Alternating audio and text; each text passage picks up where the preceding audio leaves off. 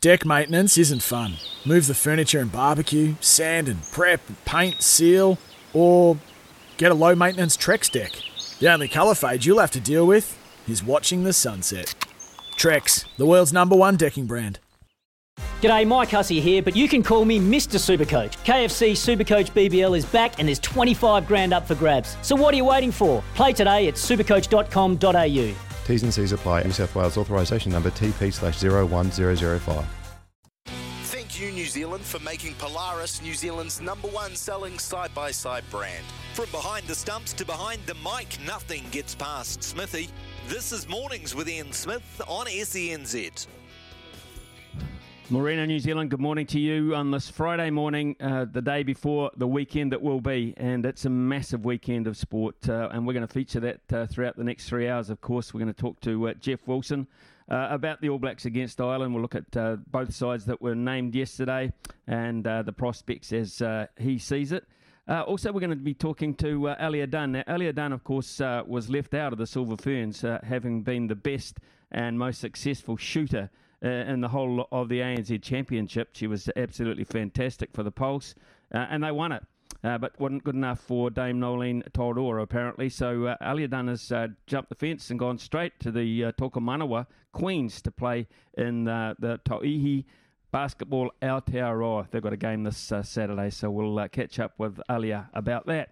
Uh, we're also going to do, uh, after 10 o'clock this morning, we're going to do uh, a little focus on the UFC. Big weekend coming up with uh, Adesanya, of course, fighting.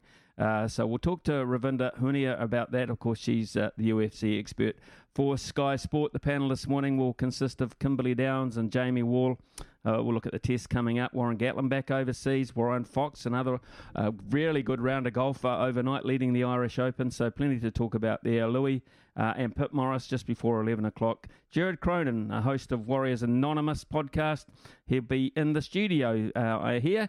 Uh, so we'll talk to Jared about his homecoming as well as the Warriors' homecoming uh, in terms of uh, what he expects this weekend and the atmosphere, etc. Uh, we're going to talk to Gary Frederickson. He's a trainer of greyhounds uh, out of Foxton. Uh, we'll do that uh, around about 11.20, uh, Stump Smithy, and Greg O'Connor before we hand over at about midday this morning. So very, very busy morning.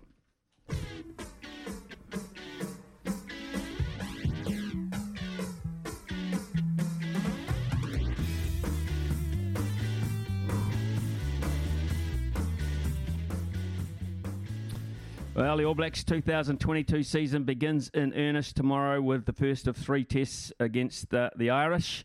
But it's been a very disrupted build up for New Zealand, very unusual indeed, with a number of COVID cases, including uh, three coaches, uh, a number of players, key players too David Havili, Jack Goodhue, and Will Jordan all ruled out. Uh, so, with all those uh, players and all that staff forced into isolation, there's been somewhat of a reshuffle uh, now starting 15 that looks a bit different, I guess, than some would have picked originally. Uh, so Jeff Wilson, of course, former All Black winger and Sky Sport commentator as well, uh, has joined us this morning just to, uh, uh, I, I, guess, have a little bit of a preview of what he expects uh, might happen tomorrow night at Eden Park around about 7.05. Jeff, good morning to you. Thanks for taking the time. It was, a, um, it was certainly interesting late yesterday morning when the first All Black team came out, but then when you you sort of assess what's happened right over the last seven days and who wasn't available or who's still carrying niggles, you get the sense they're almost forced into this combination, right? Well, you do. Um, were they forced? To, were they forced into Scott Barrett at six? Well, I think in, in terms of going into a test match where you're not on the ground coaching, you're looking for experience. You're looking for guys who are going to handle the situation because reality is John Plumtree's not going to be there. Greg Feek is not going to be there. Ian Foster hasn't been there all week. And they're going to rely on a lot of experience from the playing group to have prepared mm. and, and understand the, the gravity of, of the challenge, right? And so putting a, for example, a Tupou Vaa'i on the side of the scrum could have been a risk. Putting Pita Sowakula on the side of the scrum could have been a risk. Playing Dalton Papali'i there, with, we haven't gone down that combination of two sevens on the blind side, could have been a risk. So this is the low risk option. Akira Ioane is clearly not fit enough to play right now with a, a lingering foot issue. So I just look at it and go, maybe for this first test, I've had to actually go back mm. to this is not necessarily a combination they were considering their number one, but someone who's done the job before. And we shouldn't underestimate. Scott Barrett's a heck of a rugby player. Is this his probably best position for the All Blacks going forward? I'm not sure and convinced about that, but they're backing him to do a job for them. I think this weekend. I don't know if this was the original plan. I just think in some ways they've looked at it and gone, you know what, we're going to play it a little bit safer uh, in this first Test match at Eden Park, and we're going to go out and we're going to be as physical as we possibly can. And I, I would say this as well. I think the performance of Sam Whitelock in the final of Super Rugby Pacific forced their hand in terms of, you know what, maybe we need to see if he's still got it for the next 18 months, and this is where it starts with Sam Whitelock because he was very, very good in that game. Certainly was, uh, no doubt about it. Uh, as uh, were his teammates as well, Jeff. But and, and that includes um, the, the, likes of uh, David Havili and um, uh, Jack Goodhue, of course. But they're out, they're gone. So what about the centres pairing of uh, and Rieko Ioane?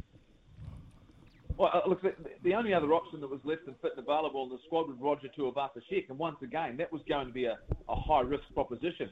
Quinn Tupaea was one of the big movers last year. I think everyone can accept that. Looked pretty good at the back end of um, Super Rugby as well, so in pretty good form. But I, once again, the only other option really was moving Jordie Barrett forward, and, and they've already said and shown that they're not. They've got no appetite to do that with Will Jordan not being available, the next best fullback. I think there was a I think these were in the end just common sense decisions. The the one that is hmm. maybe a little bit surprising is that Braydon Ennor has has come from not being in the squad to being that cover um, in the outsides. And I, I just think with the guys they've got on the field, Rieko Ioane, who's got the, um, the first facility, Leicester Fainga'anuku, we know he can play centre.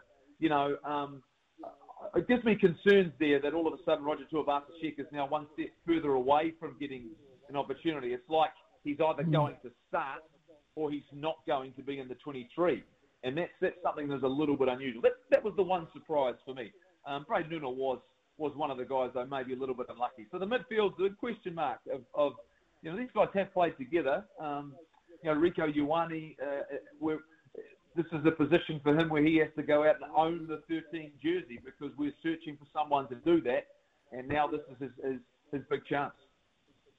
I think the, the, the fact that Ennor was there too reinforces your point about um, uh, just going a little bit safety first in terms of the devil you'll know, and of course Roger Tuivasa-Sheck at, at this stage is the devil they don't. So I think that, that probably re-emphasises that point that you made before about uh, Scott Barrett at six as well. But uh, it was a dollar one in shortening that Leicester Fainga'anuku would uh, get into the All Blacks at some point. Uh, he's in straight away for a, a debut. Uh, looking forward to his debut because he has been exciting. Oh, massively. I mean, this is the one guy I was really hoping was going to get to play regardless who was fit and available because he has offering he, he offers something different that we haven't had for a while. Now, now Caleb Clarke clearly is the other option on the wing, but he's not. He's played no rugby as well. I mean, that's, a, coming into the Test match, I think there was a lot of guys that almost not ruled themselves out, but were going to be risky propositions, and Caleb Clarke is one of those. No body of work to, to, to go back on um, picked up a hamstring injury. You know, you want to have confidence in the guys who are going out there and have been playing. And Leicester's been doing that. And this is not just this season. It's for the last two seasons he's shown real, real significant improvement. So I'm excited to see him play. I, the one thing I'm excited about, well, I'm interested in Smithy, is more importantly about the mindset and the way that we're going to play with this group of players. Because this is, you know, if you're looking about looking at this group, it, it's it seems as though it's been picked for physicality. We're certainly going to have direct, um, uh, directness in terms of the way that we play. Quinn Tupaea is going to carry strongly. I hope Leicester Fainga'anuku's got a little bit of a license, a license he's been given at the Crusaders to go and look for the ball. I hope we use him through the middle of the park because that's where I see him as being just as dangerous as he is out on the edges. Mm. And so when you pick Scott Barrett at six, you're expecting him to carry and to hit people and to strike and, and and to be really, really physical. Um, look, once again, Nepo Laulala wasn't available, and he's players have had to come in for cover for him through the, the fact he's got a bit of a neck problem. So, you know, I, I think there are positions we just we didn't really have too many options, you know, um, in terms of what mm. they appear to be looking for, and and and this is a this is a physical physical group. I'm I'm interested to know whether or not it can dominate because it's been selected like we're going to play direct we're going to play tough. and we're going to try and um, um, outmuscle the Irish, which I think is going to be a really, really tough ask. You mentioned before, Jeff, uh, about the fact that uh, you know the senior players, the stand-up players, uh, would have to take a, a, an integral role in the preparation this week as well. But uh, Ian Foster, of course, and John Plumtree not there. Greg Feek late in the week not there.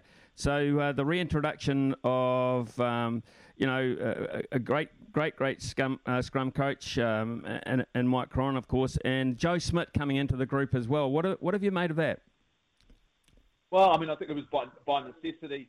So Crono's been coaching um, for a long, long time. He's been working a, as a consultancy role and, and, and mentoring coaches for New Zealand rugby over the last couple of years. I mean, that's that's what he's been doing anyway. So look, he'll be well and truly aware of what um, Greg Feek will be delivering. But once again, I mean, when you've got players like Codie Taylor, Ofa Tu'ungafasi, Brodie Retallick, Sam Whitelock, and you're talking fundamentally about a scrum. I mean, the, the mechanics and what they do it's a, it's a habitual um, a habitual thing. So I mean, Crono will just be making sure that they're they're doing their right preparations. But in the end, I mean, Karl Tu'inukuafe, Angus Ta'avao, these are guys who have been here and, and done that before.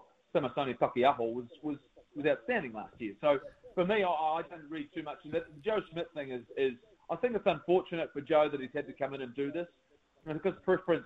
He, he, he wanted to distance himself from this Irish series because of his connection to it, and I can understand that. Um, but I think New Zealand rugby and the, and the All Black coaches are grateful he'll be coming in. And once again, though, he'll just be playing a role where he'll be observing and, and making sure that they are doing the, the things that they should be doing on, on any given test preparation mm. week. But this is almost new territory for him as well. He, he hasn't been inside the All Black environment very long at all, and, and, and he won't, and themselves won't know the systems, right? So, you know, I think his is just a, as a as an observational, you know, um, uh, almost a voice for the leadership group to go and talk to if they need someone. But um, this this performance to me, this ownership of this performance will come very much down to the group of players. Okay, let's uh, look at the pivots then uh, and the matchup that we've got. Um, players that we know very well. Uh, Smith and Barrett, Jamison Gibson Park, of course, uh, that we know who we know so well, and Johnny Sexton. This this is a quite uh, an interesting thing. Do you, do you think the All Blacks are going to prepare for Sexton bombing or not?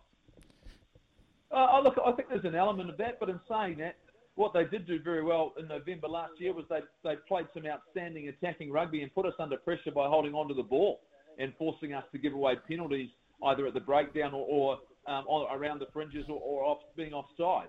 So, I mean, their skill set is the thing that has been impressive, the way that they've changed their game and their ability to do that. Now, I, th- I saw on Wednesday against the Māori All Blacks from a young Irish side the same determination to try and play and, and, and create um, opportunities to attack. So, I mean, it's dangerous territory if you kick the ball to the All Blacks. But in saying that, their defence is world class. And I, I had a long conversation uh, yesterday, Smithy, that this Irish team is not full of superstar players but what they are is incredibly well disciplined and, and, and organised. They've got a great defensive system if they're disciplined, and on attack, they are very, very accurate and patient, uh, and very, very good at the breakdown. Really good at the breakdown. So I think this could become a bit of a battle of the worlds. And, and Sexton is a very, very good tactical kicker, not a um, needless kicker of the of the rugby ball. I think he recognises when it's time to kick, and they get the balance right. So very much the same for the All Blacks. We we balance out our attack and our kicking game and rely on our ability to build pressure. This is a game. I think a lot of this game might be played between the 22s and the team that is most disciplined um, and the team that's accurate, like you would in any test matches, will, will come out on top. Jeff, of the three test matches coming up, is this? Do you figure this is um, the Irish best chance tomorrow night? Uh, no, no, not at all. It's Eden Park. Um, this is the All Blacks at Eden Park. It's the first Test match of the year. Um, you know, it, it, I think they got a, a, bit of an awakening on Wednesday night for the fact that our next tier of talent in the Māori All Black side was very, very good. Um, and I think for them, yep, they're coming here, but I, I just think this is a really tough, tough ask. In some ways, maybe Dunedin is a better opportunity for them. I'm just not sure and convinced, though, Smithy, they brought enough players. Um, a lot of guys mm. having to back up from Wednesday. Um, you know, and that was still a physical bruising encounter. Yeah, these are tough guys, but that's only three days ago. You know, that, that's that was two nights ago. So, you know, I think for me, um, you know, that, that was a little bit of a surprise. And, you know, a couple of guys got banged up. I mean, Cian Healy's made one of the fastest recoveries I've ever seen from a knee injury. Um, but but I, I look at this and I go, you know, Eden Park, it's been a long, long time. Um, the All Blacks as well are still be smarting from November last year. So, you know, I think for me, this is this is this is probably the toughest ask of the three Test matches for Ireland. And you know, I would be surprised if we don't see, you know, this is it should be a this should be a fired up All Black team. This should be, you know, uh, this has been reported in the Northern Hemisphere. They're talking about this is what they're expecting. I'll be disappointed if I don't see it. You know, when I don't see a response because that is what the All Blacks have done. They've done it in the past, um, and they should be. There should be no short of motivation in this group. 320 plus caps uh, in the Irish pack, and uh, they, of course, are boasting 10 players that were part of that last result against the All Blacks when they won uh, 29 20. Uh, names like Tadhg Furlong in there, Peter O'Mahony has been around uh, forever, 84 caps. So there is a heap of experience in there, Jeff. Yeah, losing Henderson's a bit is big though for them. Losing him, he, he got over here and got picked up an injury at training and uh, it heads home. Yep, I, I still think there's a real a, a lot to like them. They're well conditioned, like I said, they're well prepared. They play like a team. But but this comes down to the this is the first Test match of the year for the All Blacks. This is not November. This is a July series. This is us at home. This is a situation where it's actually advantage All Blacks. Whereas last year going into that mm. Test match, it was advantage Ireland at the long of a long, long season. You can't deny what the All Blacks had to face last year, and they weren't on top of their game. They only lost by eight points. And if you think about um, uh, Akira Ioane's try, which was called back and uh, against the run of play, which which ended up actually was legal. There was no issue with it. Bottom line, that could have been a vastly different result. This conversation would be very, very different. So, so I think taking all that into account, I, think the All Blacks are clear play favourites. They should be favourites, and they should win this Test match. But you don't want to underestimate an Ireland side, which has proven difficult for the All Blacks in the past. But all of the things are set up for this All Black team, you know, in, in terms of being at home, first test of the year, you know, I expect a big performance. Okay. Um, before I let you go, just a, a, a little matter of an, an England Australia series getting underway uh, tomorrow night as well. And uh, Dave Rennie's named uh, Quade Cooper to start at 10. Yeah, I, I read that. I read that this morning. I, I, I searched through and looked at the teams, and, and you know that's an, you know, I'm not. I'm just not convinced that, uh, that this is the way forward. But clearly, he enjoyed having Quade Cooper leading the ship last year. Did a really good job for Australia. They weren't as good on the end of year tour when he wasn't there. So, you know, he he he sees the value in Quade, and you know that's uh, the question is, is he a different player than he was three or four years ago? Because that was the question mark. And, and to be honest with you, it's tough when you're playing against the All Blacks, and we were judging him on always on that form, on those games when you know we've sort of had Australia's number. So I'm looking forward to the series. I'm I'm looking forward to all of the Southern Hemisphere teams being in action. You know, Smithy, I've looked at a mm. little multi about how the Southern Southern Hemisphere might go, um, and and everyone tells me Australia are the team not to trust against England. Everyone else Argentina, Scotland, South Africa, Wales, All Blacks against Ireland, but that one across the Tasman. Um, I mean, it's a great weekend of rugby, right? Yeah, it is. It's phenomenal, mate. Absolutely. And uh, you will be very much a part of it tomorrow night at Eden Park. Uh, thanks very much uh, for your time this morning and uh, the way you've summed it up, Jeff, very nicely. Uh, and we'll, we'll, we'll catch you tomorrow. Thank you. See you tomorrow, Smithy. Cheers, mate. Yep. Cheers, Jeff Wilson there with uh, the way he's looking at it. And uh, as he says, he's uh, expecting a very, very uh, good performance from the All Blacks. And he thinks, uh, in his book anyway, they're pretty warm favourites uh, in this first Test match. Maybe Ireland perhaps a little later in the series. But the old Eden Park factor, a massive factor in any visiting side coming here. and of course, Ireland looking to create history, winning here for the very first time. It's 9.22 here on SENZ. Thank you, New Zealand, for making Polaris New Zealand's number one selling side by side brand. Summer or winter, he's the voice of sport in Aotearoa. This is Mornings with Ian Smith on SENZ. Yeah, we just touched on that, that Wallaby team, uh, which are playing uh, England, of course, tomorrow night. Immense interest in that series, um, especially with Eddie Jones, of course, uh, coaching uh, England, and uh, uh, Dave Rennie coaching uh, the Wallabies. And Dave Rennie's come up with quite an interesting team, which they say, according to the headlines anyway, is, is actually a, a real snub on the Queensland Reds. Uh, a side includes uh, a new hooker and David Porecki, of course, who uh, plays for the Brumbies, and a, a, new lock and Cadeyrn Neville as well. Starts his Test career at the age, the ripe old age of 33. So been around the traps a wee bit. Uh, they've got uh, a very hot loose forward trio though, and uh, Rob Leota, Michael Hooper, who's about to play his 119th Test, so he's not far away from Georgie Gregan now, and Robert Valetini, who is probably one of the form loose forwards, I think, out of the whole of Super Rugby on both sides of the Tasman.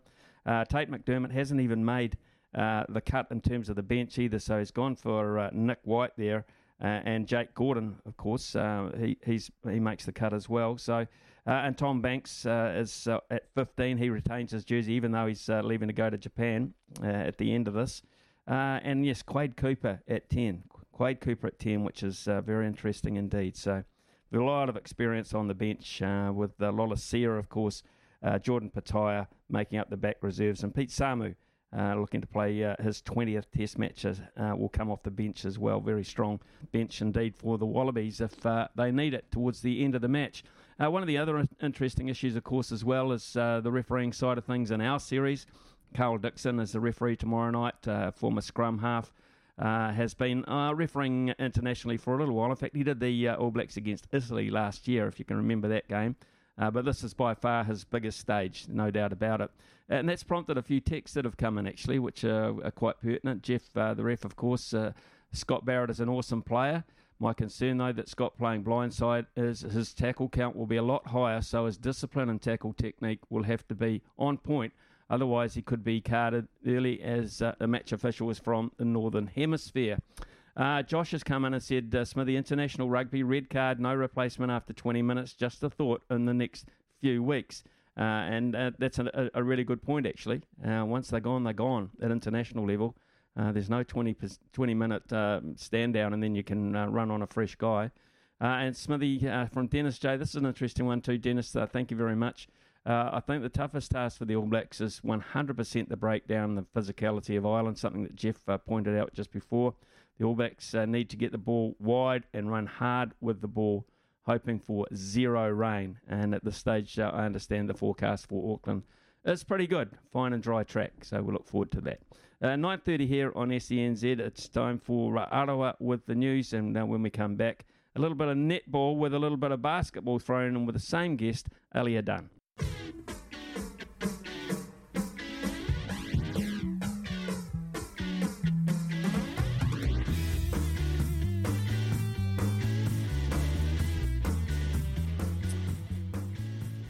Well, it's been a topsy turvy sort of a week for uh, Aliyah Dunn, uh, one of the notable admissions from Dame Noeline Taurua's Silver Fern squad for the Commonwealth Games. Uh, a bit of a shock to a lot of people, actually, a lot of pundits, that uh, uh, Aliyah's name was not part of the squad.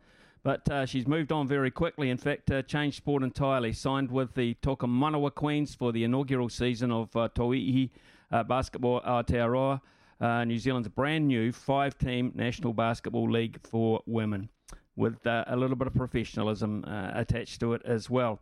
Uh, of course, it's not her first attempt at basketball. Ali has uh, been around uh, in terms of playing at a junior level. In fact, has toured overseas with the junior Tall Ferns and joins us now. Aliyah, good morning to you. Um, first of all, condolences on missing out on the Commonwealth Games team. That might have hit you a little bit hard, did it? Oh, you know, like it is what it is. Like, can't change anything about it. But I'm really excited to like get kicking on with the um, basketball season. So, uh, Charles, uh, you made that decision very quickly. You know, was it on the cards then? Yeah, no, um, I definitely was on the cards. Um, probably, I got approached by them probably like towards the end of the post season. Yeah, and I've just okay. So definitely been in the back of my mind. So, I mean, incredibly successful season, though, um, with the Pulse, of course, winning the title, but 16, 618 goals at 93%. You must have been pretty stoked with the way that finished up. Yeah, it's not too bad, I guess. Try to keep it, um, keep my accuracy up. So uh, let's uh, look at uh, the reason why you decided uh, to leave the Pulse and, and travel down to uh, to Christchurch. Um, I think just like a change of scenery. I've been here for about five seasons, and I think we've done, we've done pretty well here. But yeah, just probably like being able to do that somewhere else is a challenge. So, how much time have you been able to spend uh, with uh, your new team, the Tokomanawa Queens? Um, probably just like maybe like two weeks now. It's, yeah. And how much how, how much training how much training have you had? Um, I pretty much had to train every day because I'm trying to catch up to everyone else. um, there's so much to learn, like both offensive and defensive structures, and then just like getting my touch like around the room. It's been a lot of hard work, but like really fun at the same time. So basketball was it your first love originally? Yeah, definitely. Like I have a lot of passion for basketball. So what led you to change to netball?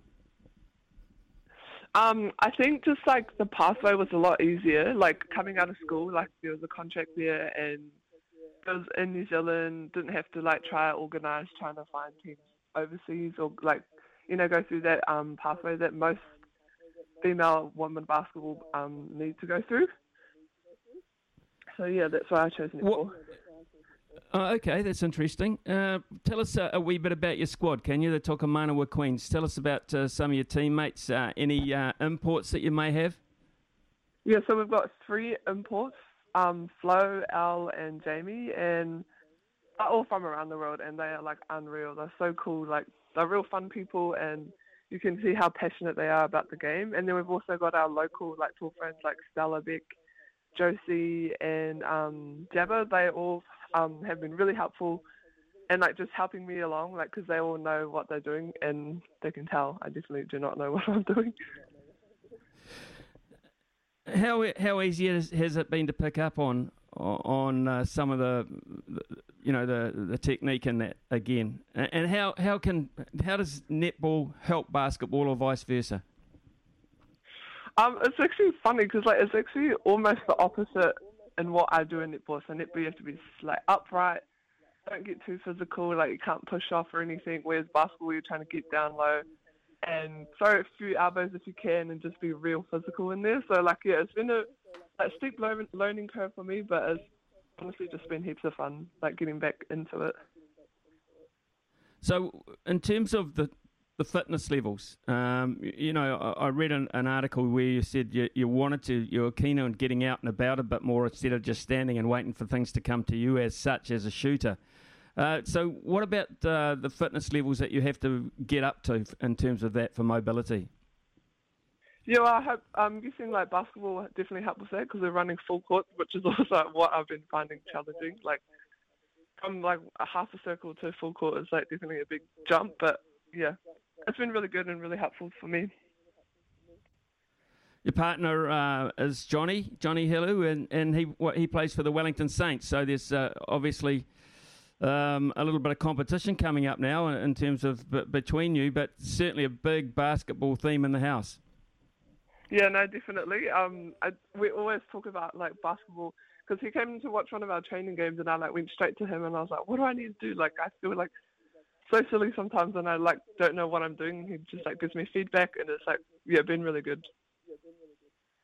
So, Ali, in terms of your position in um, basketball, where do you see yourself perhaps starting? Um, do you mean like position? Oh, um, I would definitely yeah. be playing the five. Yeah. Yeah. And um, hopefully, okay. once I learn how to play the four, then potentially move out that way. Okay, so uh, man, it's exciting, and obviously too, it's it's a professional league, so you get a bit of uh, income out of it too. Yeah, definitely, which is like such a huge step for um, female basketball in New Zealand. What are the teams? Uh, who do you think would be the toughest opposition? What do you, what do you know about uh, the opposition that you're playing, uh, for instance, this week in the Mid North Whai? Man, honestly, I don't know much about any of the teams just because I've been out of the game for so long. Like, I've like a few of when I used to play and like that were in my age group, but like that was how many years ago? So they've definitely like grown and developed over time. So yeah, I'm just gonna see what it's like when we get up there. Hey, um, you sound excited about this. You really do. I mean, I, I would have thought you might have been a bit depressed, um, n- not making one team, but uh, you sound pretty excited about this new venture. No, yeah, definitely. Like I love basketball, so yeah, it's just going to be heaps of fun. Okay, uh, Aliyah, we wish you all the best uh, with your transition across, and uh, we look forward to seeing how uh, your team, the Tokomanawa Queens, get on, particularly in that very first game against the Mid North Fire. It's Porirua on Saturday, folks. Get along to that. So, and you'll see uh, Aliyah Dunn in a new uniform. Aliyah, thank you very much, and all the best. That's all good. Thank you. Cheers, uh, Aliyah Dunn there, of course, uh, missing out on the Silver Ferns. Incredible uh, success rate that 618 goals at 93%. That's uh, Irene, Irene Van Dyke sort of stuff, isn't it? Irene Van Dyke. Uh, Irene Van Dyke, yeah. There's a name from the past. So those kind of numbers, but not required uh, by Dame Noeline Taurua. Uh, went to the Junior Tall Ferns under 19 toured uh, Fiji and China, in fact. So, uh, Aliyah, as you said, uh, very passionate, very, very passionate uh, about uh, basketball. So, wish her all the best in her new vocation. It's 9.40 here on SENZ. This is Mornings with Ian Smith on SENZ. Yeah, Eddie Jones has actually named uh, his English team as well, and it's a, a new look side with a new captain, which has uh, upset Owen Farrell somewhat. He's given the captaincy to Courtney Lawes, and, uh, Farrell not too happy about that from the get go. Uh, his side to, to start uh, is Steward Nowell, Marchant, Farrell, Cokanasiga, Smith, Care, Genge, George, Stuart, Itoje, Hill, Lawes, Curry, and Billy Vunipola. So that's his starting uh, 15, and apparently it's gone down pretty well with uh, a lot of uh, English pundits. They've been looking for that kind of starting lineup. Of course, they got a hiding, didn't they, uh, from the Barbarians uh, as they were about to leave home. So that didn't go out too well. Uh, let's look at um, a couple of texts that have come in. morning, Smithy. I'm a bit old school on basketball positions guard, forward, centre. What is a five? Right. Well, a five is a centre. Uh, and she wants to become a forward as Aliyah Dunn, and that is a power forward. So that's a skill set that she has to uh, adopt, of course. So yeah, um, interesting from from that point of view. But a, a, big focus will obviously be her shooting skills as well, um, but a different kind of shooting skill. Uh, uh Barry's come in, um, and uh, from Barry's from Palmy, of course. Uh, hi, Smithy. What chance Ryan Fox making the President's Cup team? Currently 16th in the order of merit. The one time they won, uh, they had two Kiwis in the team. Well, that's a, a very good point, Barry, actually. Of course, uh, Ryan Fox is at this stage leading the Irish Open overnight. He's had a heck of a run of form. Uh, he is uh, under in his first round, lead, leads by one shot from a group of players. So it's not like he's a runaway leader or anything, but uh, had a really scorching back nine by all accounts. Uh, and and I, I, I would imagine, yeah, uh, I can't quite remember who the current uh, captain is for the President's Cup team. Someone will uh, obviously text in and remind me of that. But I, I believe uh, he's got to be a real chance on this form if he can maintain it. The other thing, of course, uh, he's 56th in the world now in terms of his ranking there. Uh, so that puts him in good stead, but it also gives him a, a, lot of access to a lot of events around the world. And then, of course, uh, this theory coming up during the week to the extent that uh, you know, he may have uh, an easier access to to the PGA, and uh, with his current run of form, he might have an option uh, to pop across and try his luck on the PGA. Not sure about that, uh, whether he wants to do that, um, but in all honesty, Ryan Fox is, is going very, very well. So I, I also read this interesting story too um, that. Uh, protesters from uh, 7-Eleven. Uh, this is an interesting one for me, Brian. you might want to come in on this because uh, the 9/11, sorry, protests from 9/11 uh, are um, mounting a, an actual protest at a park nearby where this latest LIV tournament is about to start in Portland, Oregon, uh, and they're going to uh, endeavour to uh, make their feelings felt about these guys that have uh, taken the money. So. it's it's quite interesting this story, and particularly they're going to target Phil Mickelson, um, because of the group of survivors and families from the 9/11 victims, the terror attacks all those years ago. Uh, uh, they are wanting to speak out. Uh, Brett Eagleson was 15 years old when he lost his father in the collapse of the World Trade Center. 3,000 people were killed on that day back uh, in 2001. So 21 years on, we want the golfers to know who they're getting into bed with and who they're doing business with. Any golfer that chooses to play for the LI tournament should have to listen to the family members and look us in the eye and explain to us why they're taking Saudi money and why they're playing in this tournament, Brian. There's a lot of emotion around this, massive amounts.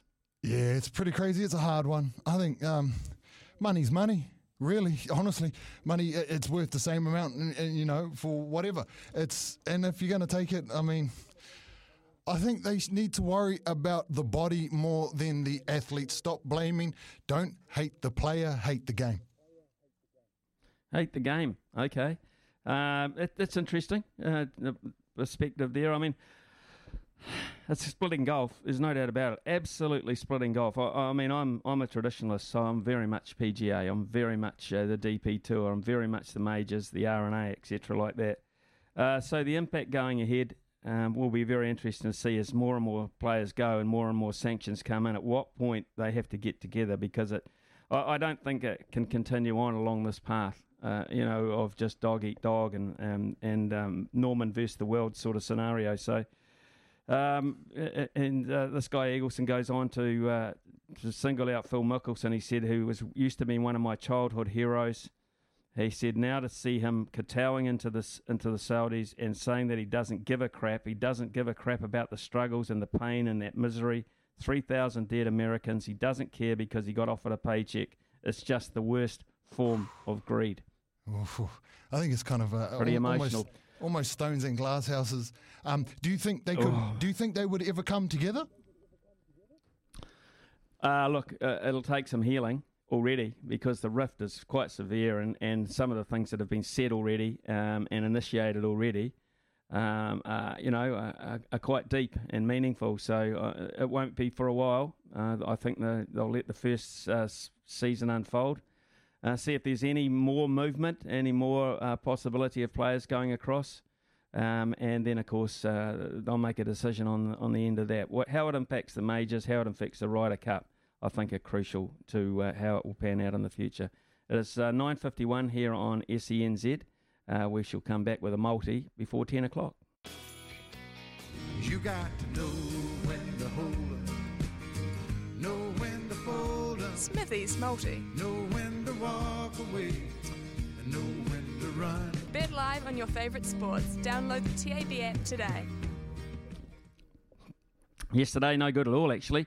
The Minnesota Twins were going really well against the Cleveland Guardians, but the Cleveland Guardians uh, won with two outs in the uh, 10th innings, managed to hit uh, a walk-off uh, home run, and uh, that was the end of that. Melbourne Storm got upset by Manly as well. I regard that as an upset, so we weren't even close yesterday. today, I'm going for the Doctor. It's a big one, so a big weekend of sports, so let's get stuck into it and make some money off it. the Warriors to beat the West Tigers, I think that's cool at $1.53. Uh, the All Blacks to beat Ireland by 1 to 12. 1 to 12, the margin there at $2.90. I believe England will upset Australia at $2.20 uh, in that uh, clash across the Tasman. And uh, Argentina are playing Scotland this weekend in Argentina, and they will win at $1.45 on picking that. Now, you multi that all up, at buck 53, 290, 220 to $1.45, $14.15. $14.15 for that one. Uh, I'm just uh, seeing uh, on my monitor here that the, the studio is still set up, part time studio is set up uh, down there at Sky City. That's because we have an afternoon show there with uh, Ricardo. Uh, he's going to host for there. and also, of course, in the, the, the, the going home team, the run home they're uh, there today. And that, of course, is Kimberley Downs with Beaver as well. Uh, and uh, that will be as part of the All Black experience too. So uh, if you're in the, the area and you want to make yourself known and go down and meet some of uh, our crew, uh, I, th- I, suggest that you go down to Sky City today. They're all most of them are quite friendly anyway, and uh, they won't tell you where to go. Uh, so that'll be um, um, interesting. Also, we've got a couple of texts come in. Uh, Trevor Immelman uh, says Craig is the uh, President's Cup captain for the world team. So thank you very much for that. Um, and uh, similar to what happened in Newcastle United when they got taken over, that's uh, from Dennis, who's uh, been in a couple of times this morning. Yeah, uh, that Saudi ownership and it, that split the footballing world somewhat, didn't it? it wouldn't didn't go down a treat. Had a couple of texts in from Harlem Shine this morning as well, saying, "What about the possibility of a Maori Pacific team?" Um, and perhaps I, I guess you th- along the lines of uh, to play against touring sides like Ireland. Don't mind that idea at all, Ben. And thank you very much for your uh, piece of advice that you gave me as well. Uh, we have uh, got to talk with uh, Ravinda Hunia after uh, 10 o'clock because it's a massive weekend of UFC um, and it's 276 featuring Al Israel. Don't worry about his prospects either. It is coming up to uh, 10 o'clock and we will have the news now with Aroha. Behind the stumps to behind the mic, nothing gets past Smithy. This is Mornings with Ian Smith on SENZ. Well, the Anzac assault on International Fight Week is in full swing, and UFC 276 this Sunday from the T Mobile Arena in Las Vegas sees the next stage of the takeover from Down Under, where the mantra for the team has been hold the line. CKB's uh, Carlos Ulberg uh, opened the campaign with a first round KO victory at the UFC Apex last weekend in Kai Kara, uh, France, will bring in the rear guard with his chance for a shot at the flyweight interim uh, championship the end of the month. But this Sunday, it is all on. And our middleweight champ, uh, Israel Adesanya, will be defending his crown against former heavyweight Jared Cannonier. And his stablemate, Alex Volkanovski, will be looking to show why he's the featherweight GOAT in his trilogy bout against Max Holloway. And here down to break down some of these important fights for us right now is uh, Ravinda of course, who uh, is a, a, great exponent of the art herself, but also uh, for Sky Television is uh, an expert commentator and reviewer of these uh, particular events. So UFC 276 looks like a real mouth-watering one. Uh, Ravinda, good morning to you. Morning, Smithy. Mouthwatering is right. Cannot wait for this card on the weekend. Well, it starts uh, with uh, the first Kiwi being uh, 14th ranked Brad Riddell taking on uh, a rising lightweight prospect in uh, Jalen Turner. And the interesting thing here is Turner is it stands six foot three, Riddell five foot seven. So you're thinking there's some sort of reach advantage anyway. Oh yes, and you know Jalen's fight name is the Tarantula. I mean, he overcame a fear of spiders, but he very much has the limbs of a tarantula as well, and it has served him well in his fights leading up to this moment. For Jalen Turner, he's fighting for a spot in the top 15. He's trying to steal that from Brad Riddell. Brad Riddell, though, is fighting to, you know, maybe a bit of redemption after his knockout loss in his uh, last fight against Rafael uh, Fiziev. But this will be very interesting because Brad Riddell is used to fighting, you know, taller, bigger opponents and training with them as well. When we look at Israel Adesanya and the stocks at CKB. Okay, well, uh, they both uh, uh, stand and bangers apparently. Um, so, uh, are they likely to, to veer away from that tactic, or will it just be that? Well, it depends. I think uh, Brad Riddell, as we know, is as you say, a stand and banger, and he also has great takedown defense, as is traditional at um, City Kickboxing Gym. Jalen Turner, though, he does have a good ground game. So you know, it'll be interesting to see whether Jalen Turner um, wants to take this fight to the ground. But in terms of Brad, he will want to stand and get on the inside to really um, nullify uh, Jalen's long limbs and try and work in that pocket. But Jalen Turner, he could um, want to take this fight to the ground. He does have a strength down there. He has submitted opponents in the past. So for Jalen, he does have those options. Okay, um, what are you picking? What are you picking in this one? I'm going Brad Riddell. I have to back our boy. Um, he's coming off a loss um, that he's still so upset about. So, you know, he does have the fire in the belly. You mentioned Carlos Ulberg winning last week, and Brad Riddell's up next. So he'll want to serve his team well. The whole family is over there, so he'll want to put on a great performance and really show the UFC why he is a top 15 contender. Well, it doesn't stop there, of course, because uh, next up uh, we want to look at uh, one of the co-main events where uh, Australia's Alex uh, Volkanovski puts his belt on the line in his third fight uh, against Max Holloway. We've seen this one twice already for the same result. Do you expect anything to change this time around? I think if we expect to see anything different, it will be Max Holloway perhaps rethinking his approach to this fight. There's a lot of people you know, professional analysts who say that he won fight two, and that that's the only reason why they're having a trilogy is to to put that fight um, to bed. I, I think Max Holloway needs to really put on a convincing fight if he is to look um, favourable to the judges if this fight goes all five rounds. But Volkanovski has been evolving with every fight, which is, you know, quite bizarre when you. Volkanovski isn't the youngest of fighters anymore, but he seems to be getting better. He seems to be getting more durable. And, you know, his fight IQ is growing as well. So there's a lot for Max Holloway to contend with. He hasn't been as active as Volkanovski, so will that, you know, little bit of rust um, come into play as well? I'm I'm backing Volkanovski for this fight. He is, you know, 11 wins undefeated in the UFC since 2016. Um, that's a hard streak to kind of stop. And I was actually fortunate to catch up with Volkanovski before they flew out. And he is just so mm-hmm. fired up, so confident, and his mind space has evolved along with his skill set. So Max Holloway's got a tough night at the office ahead. Well, he changed his style completely for uh, fight number two. Obviously, didn't work, and uh, they are now fully aware of that style as well. So, um, if if he doesn't, just say Max Holloway doesn't get up this time around, what, what does that mean for his career? I mean, if he, he can't just keep running into this guy and, and, and putting up with it. I mean, does that the end for him? I don't know if it would be the end. I mean, he's celebrating. This is his tenth year in the UFC, and he's only 30 years old. You know, he's come a long way. He is one of the veterans and I don't want to say that this would be the end for him. There's a lot of fights left in that featherweight division for him. Would they be for him as opposed for his opponents wanting Max Holloway on their resume? You know, that's up for debate. But I don't think it's the end for Holloway. I just think that um, he may have to bide his time if Volkanovski holds on to the belt. Okay, then uh, if Volkanovski does hold on to the belt, what for him? What next for him? Does he just keep repelling uh, possible challenges? I mean, he's cleared out the division, hasn't he?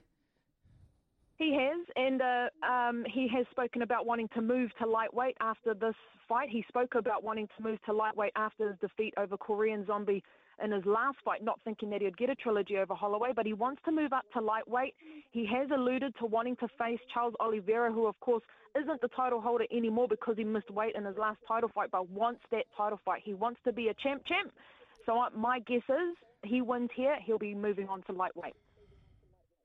Well, the other fight that we're uh, all really looking forward to, of course, is uh, Israel, the Last Stylebender Adesanya uh, versus Jared, the killer gorilla Cannonier. I love some of these names, uh, Ravindra, I've got to say. Uh, the, the, uh, I mean, uh, the, Adesanya is a bit similar to Volkanovski. He's, re- he's repelled so many people. Um, but what about uh, Cannonier here? Just just tell about his his chances and, and the style he needs to break down Adesanya. Look, Cannonier is, you know, any fighter that faces Adesanya is a is a chance, and Cannonier has the um, maybe not the luxury, but um, he's watched Adesanya clear out the division, but he hasn't fought him yet. You know, we're seeing Adesanya having rematches against many middleweights now, lapping the division, but he's not yet stepped into the octagon with Cannonier. And for me, that's what makes this fight really interesting. We haven't seen it before. We don't know what Cannonier looks like up against an Adesanya.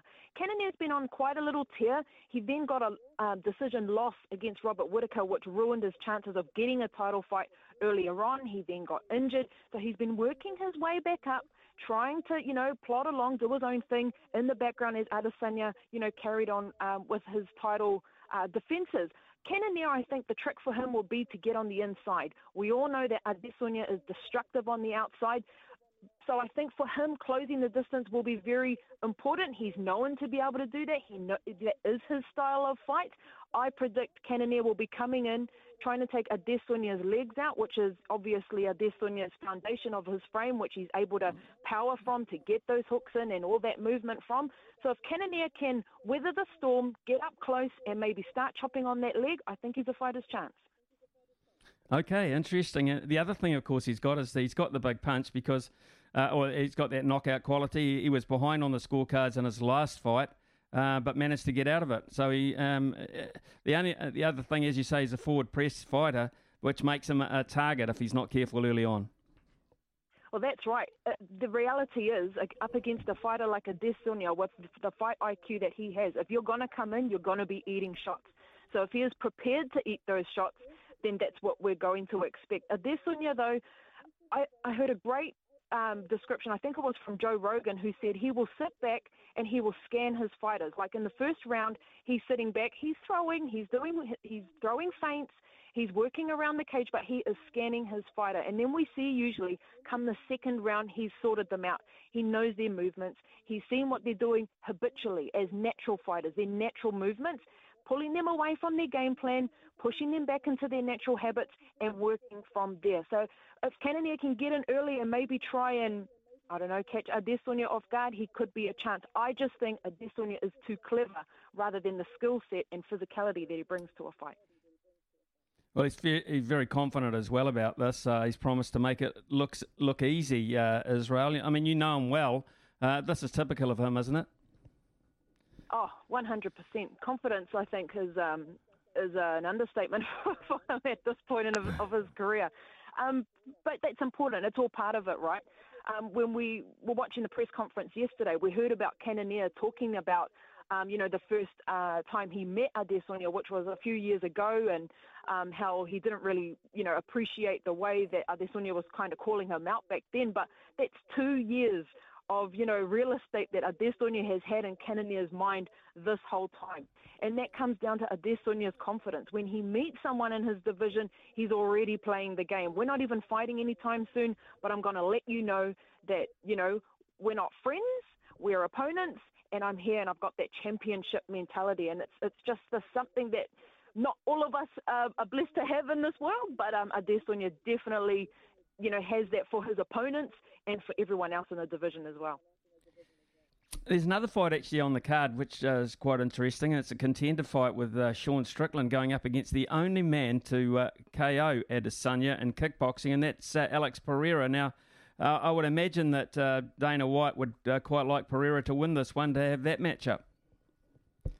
Most definitely. So we can see that the storyline is being written here, right? So there's it's no um, you know it's no coincidence that this fight is on the card, and Adesanya's also alluded to it as well. He knows what what the plan is, obviously. But yes, Alex Pereira um, knocked out Adesanya very early in his career, though, back in um, you know kickboxing days before the UFC. But that's going to be a great fight to watch because both of them, as you say, are fighting to be the number one contender. Don't forget that if that fight is lackluster, Robert Whitaker's also waiting in the wings uh, for a trilogy chance with Adesanya as well. So those two have a lot on the line if they're to climb the ladder.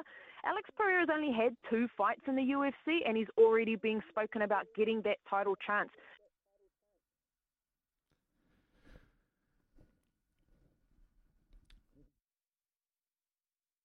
Ravinda, which is a shame. I was just going to ask her another question or two about uh, the fight card, but um, but uh, I think we'll we'll probably leave it, eh? Um, and uh, we have got a panel coming up. But uh, that was cool, uh, Ravinda. Very sorry to lose you at that point, but thank you very much for your time this morning. I was just going to ask her what she feels about the fight of the night, but I kind of think it'll be uh, Adesanya and uh, this fight against uh, Cannonier. I think that's going to be uh, quite crucial there. So. Uh, Ravinda Hunia, of uh, of course, UFC expert and Sky Sport pundit as well. Um, well, uh, thank you very much for your time this morning, and uh, we'll be back shortly to uh, speak to our two panelists. Big talk, big opinions, the panel. Talk, talk, very pleased to say we're joined by uh, Jamie Wall this morning and uh, Kimberly Downs, and uh, Kimberly Downs will be on show in person, I'm told, this afternoon down there at Sky City. Kimberly, must be very excited about that, co hosting um, the run home with the Beaver out in the public eye. yes, Smithy, it should be a good time, although I must say at the moment I'm most excited about lunch. Uh, so I don't know what that says about me, but that's and apparently I'm getting a meal out of this, which is good. But no, we are going to be live at Sky City from the All Blacks experience, which is very fitting given that it is match day tomorrow. Uh, so it should be a fantastic time there. I'm looking forward to checking it out, actually. I haven't been yet, I must say. So I might have to get along a little bit early just so I can get a bit of a feel for it all. Yeah, it, uh, I've uh, seen it from the outside. I've, I've been guilty of going past it, not going in myself. So let us know how you feel about it. Uh, Jamie Wall, uh, good morning to you. Right, uh, here we go. Um, the All Blacks against Ireland. My first question to you, mate, is just how important is this Test match to Ian Foster? Morning, Smithy. Morning, Kim. Um, this is about as big as it gets, I think, um, in terms of not only the public perception of Foster's uh, coaching tenure so far, but also given the amount of talk yesterday we had about um, a couple of selections, um, which was great, by the way. Like uh, you can't accuse him of, uh, of being boring, because um, it certainly gave us something to talk about. Uh, you know, I'm starting to think now, um, how much buy-in does he have from the players themselves? Um, and so we're going to uh, see a very interesting um, situation tomorrow night where you have a, a obviously very disrupted week um, for for the All Blacks. Uh, probably about as disrupted as, as, it, as it gets. I was looking back mm. uh, on uh, on the records um, uh, last week, and I think this is about as disrupted as it get, as it's gotten um, since the Baby Blacks back in 1986. And and you've got an Irish team as well that's a little bit banged up from the other night, um, and you know they've got a few issues of their own. Um, and so it kind of has a bit of a World Cup feel to it, like a knockout stage World Cup where you've gone through uh, you pull stages, you've picked up a few injuries along the way, you've had to force force a few changes in there, um, and you know, like you've got the whole Eden Park factor as well. And this is the one test since for as, as long as I can remember back to when they last lost there that people are thinking like this could be the one. Um, so and, well, if, they, and if, they, if, they, if they lose, if they lose, that's yeah. yet another unwanted milestone that he uh, he's going to have next to his name. Yeah, it's an interesting point actually. Uh, um, and, and Kimberly, you, you're you're across how the you know the public feel about this kind of thing. There uh, was Joe Schmidt called in at the eleventh hour to help out because uh, Ian Foster uh, wasn't able to get to the ground himself. So uh, the Blues players know a little bit about Joe Schmidt, but the rest of the All Black camp would not uh, have had too much experience with him. So all of a sudden, you see Kimberly, all these other names coming around, adding to the pressure. You do. I would hesitate slightly. Um, I I have that strong feeling, I suppose, about the public perception of Foster from this, just because, like, this because in one hand I go, this break for him. No, will this public opinion be hugely informed by this? Yes. I also do think that there will be a certain level for the fact that the entire week out with COVID. Like a lot of us, myself included, have have dealt with it, know some of it, um, and that's pretty unpleasant. So I do think that there will be some level of for him and the situation has found himself in. Saying that, not seeing this or going into this series really high point to public regard. Certainly, the Crusaders in rugby final uh, still to help with the chatter and who the best coach in the country is now, and he will be into that. Of course, he will. Um, I worth. I can't see Blacks losing own night. I will put my cards on the table now. Yeah. Think that they will get there. The manner in which they will get there, I'm not entirely right now. But you also, like you say, you bring up these other names. I think Joe Schmidt has been someone that he had been prepared to call on. Did certainly Brad Mooar spoke about it the other day, saying they've had a number of people on their list that they and to call on should a situation like this eventuate. I'm not sure uh, that they ever thought they would be four coaches down in one week. However, um, they did have that team on the list, and that would have been with approval. But yes, it's interesting. I, I did go on to win tomorrow. The public discourse will be very, very interesting. Yeah, it will indeed. Actually, I, I, think it's ma- uh, I think it's massive night for him. Uh, I, am with you, um, Jamie, on that as well. So, uh, I just wonder how do you, how do you think it's going to play out? At Scott Barrett at six, uh, a new centre pairing. Uh, Jeff Wilson's very confident that because it's Eden Park, that the All Blacks, in his mind, are firm favourites for this. is that the way you th- you see it, Jamie?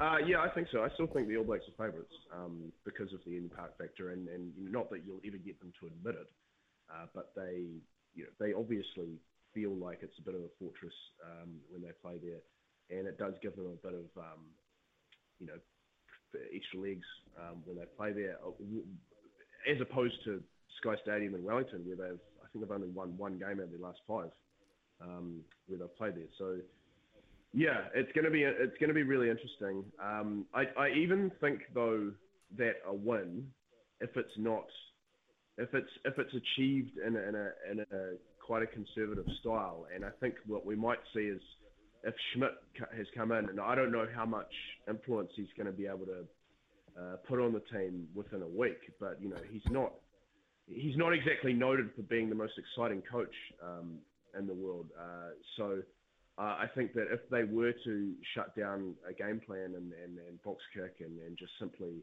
uh, just play a reactionary game, because they've already made reactionary selections, which is not something the All Blacks do.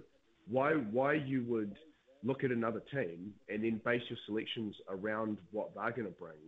That goes completely goes against everything the All Blacks are kind of about. Um, and so hopefully they don't play that way uh, as as well. Um, so I think that even a win, if it's not achieved in, in, a, in a quite a like a aesthetically pleasing style, there's still going to be pressure on him. But there's going to be pressure on Foster regardless. It's, and it's not because of mm. him as a person, and it's not even because of him because of the coach. It's because of how he got that job, and that's a shame. It's a real shame. Yeah, uh, that is interesting. In fact, um, Kimberley, uh, uh, you, have got a prediction. Um, your line was uh, a little bit troublesome before, but you believe the All Blacks uh, will will prevail tomorrow night, yeah? Yeah, apologies for that one, uh, Smithy and Jamie. I'm not sure 100% what went on there. I was actually hoping you might let me get away with it, and then you could just read whatever you wanted into it and agree with me, and it would be fine. Um, but no, I,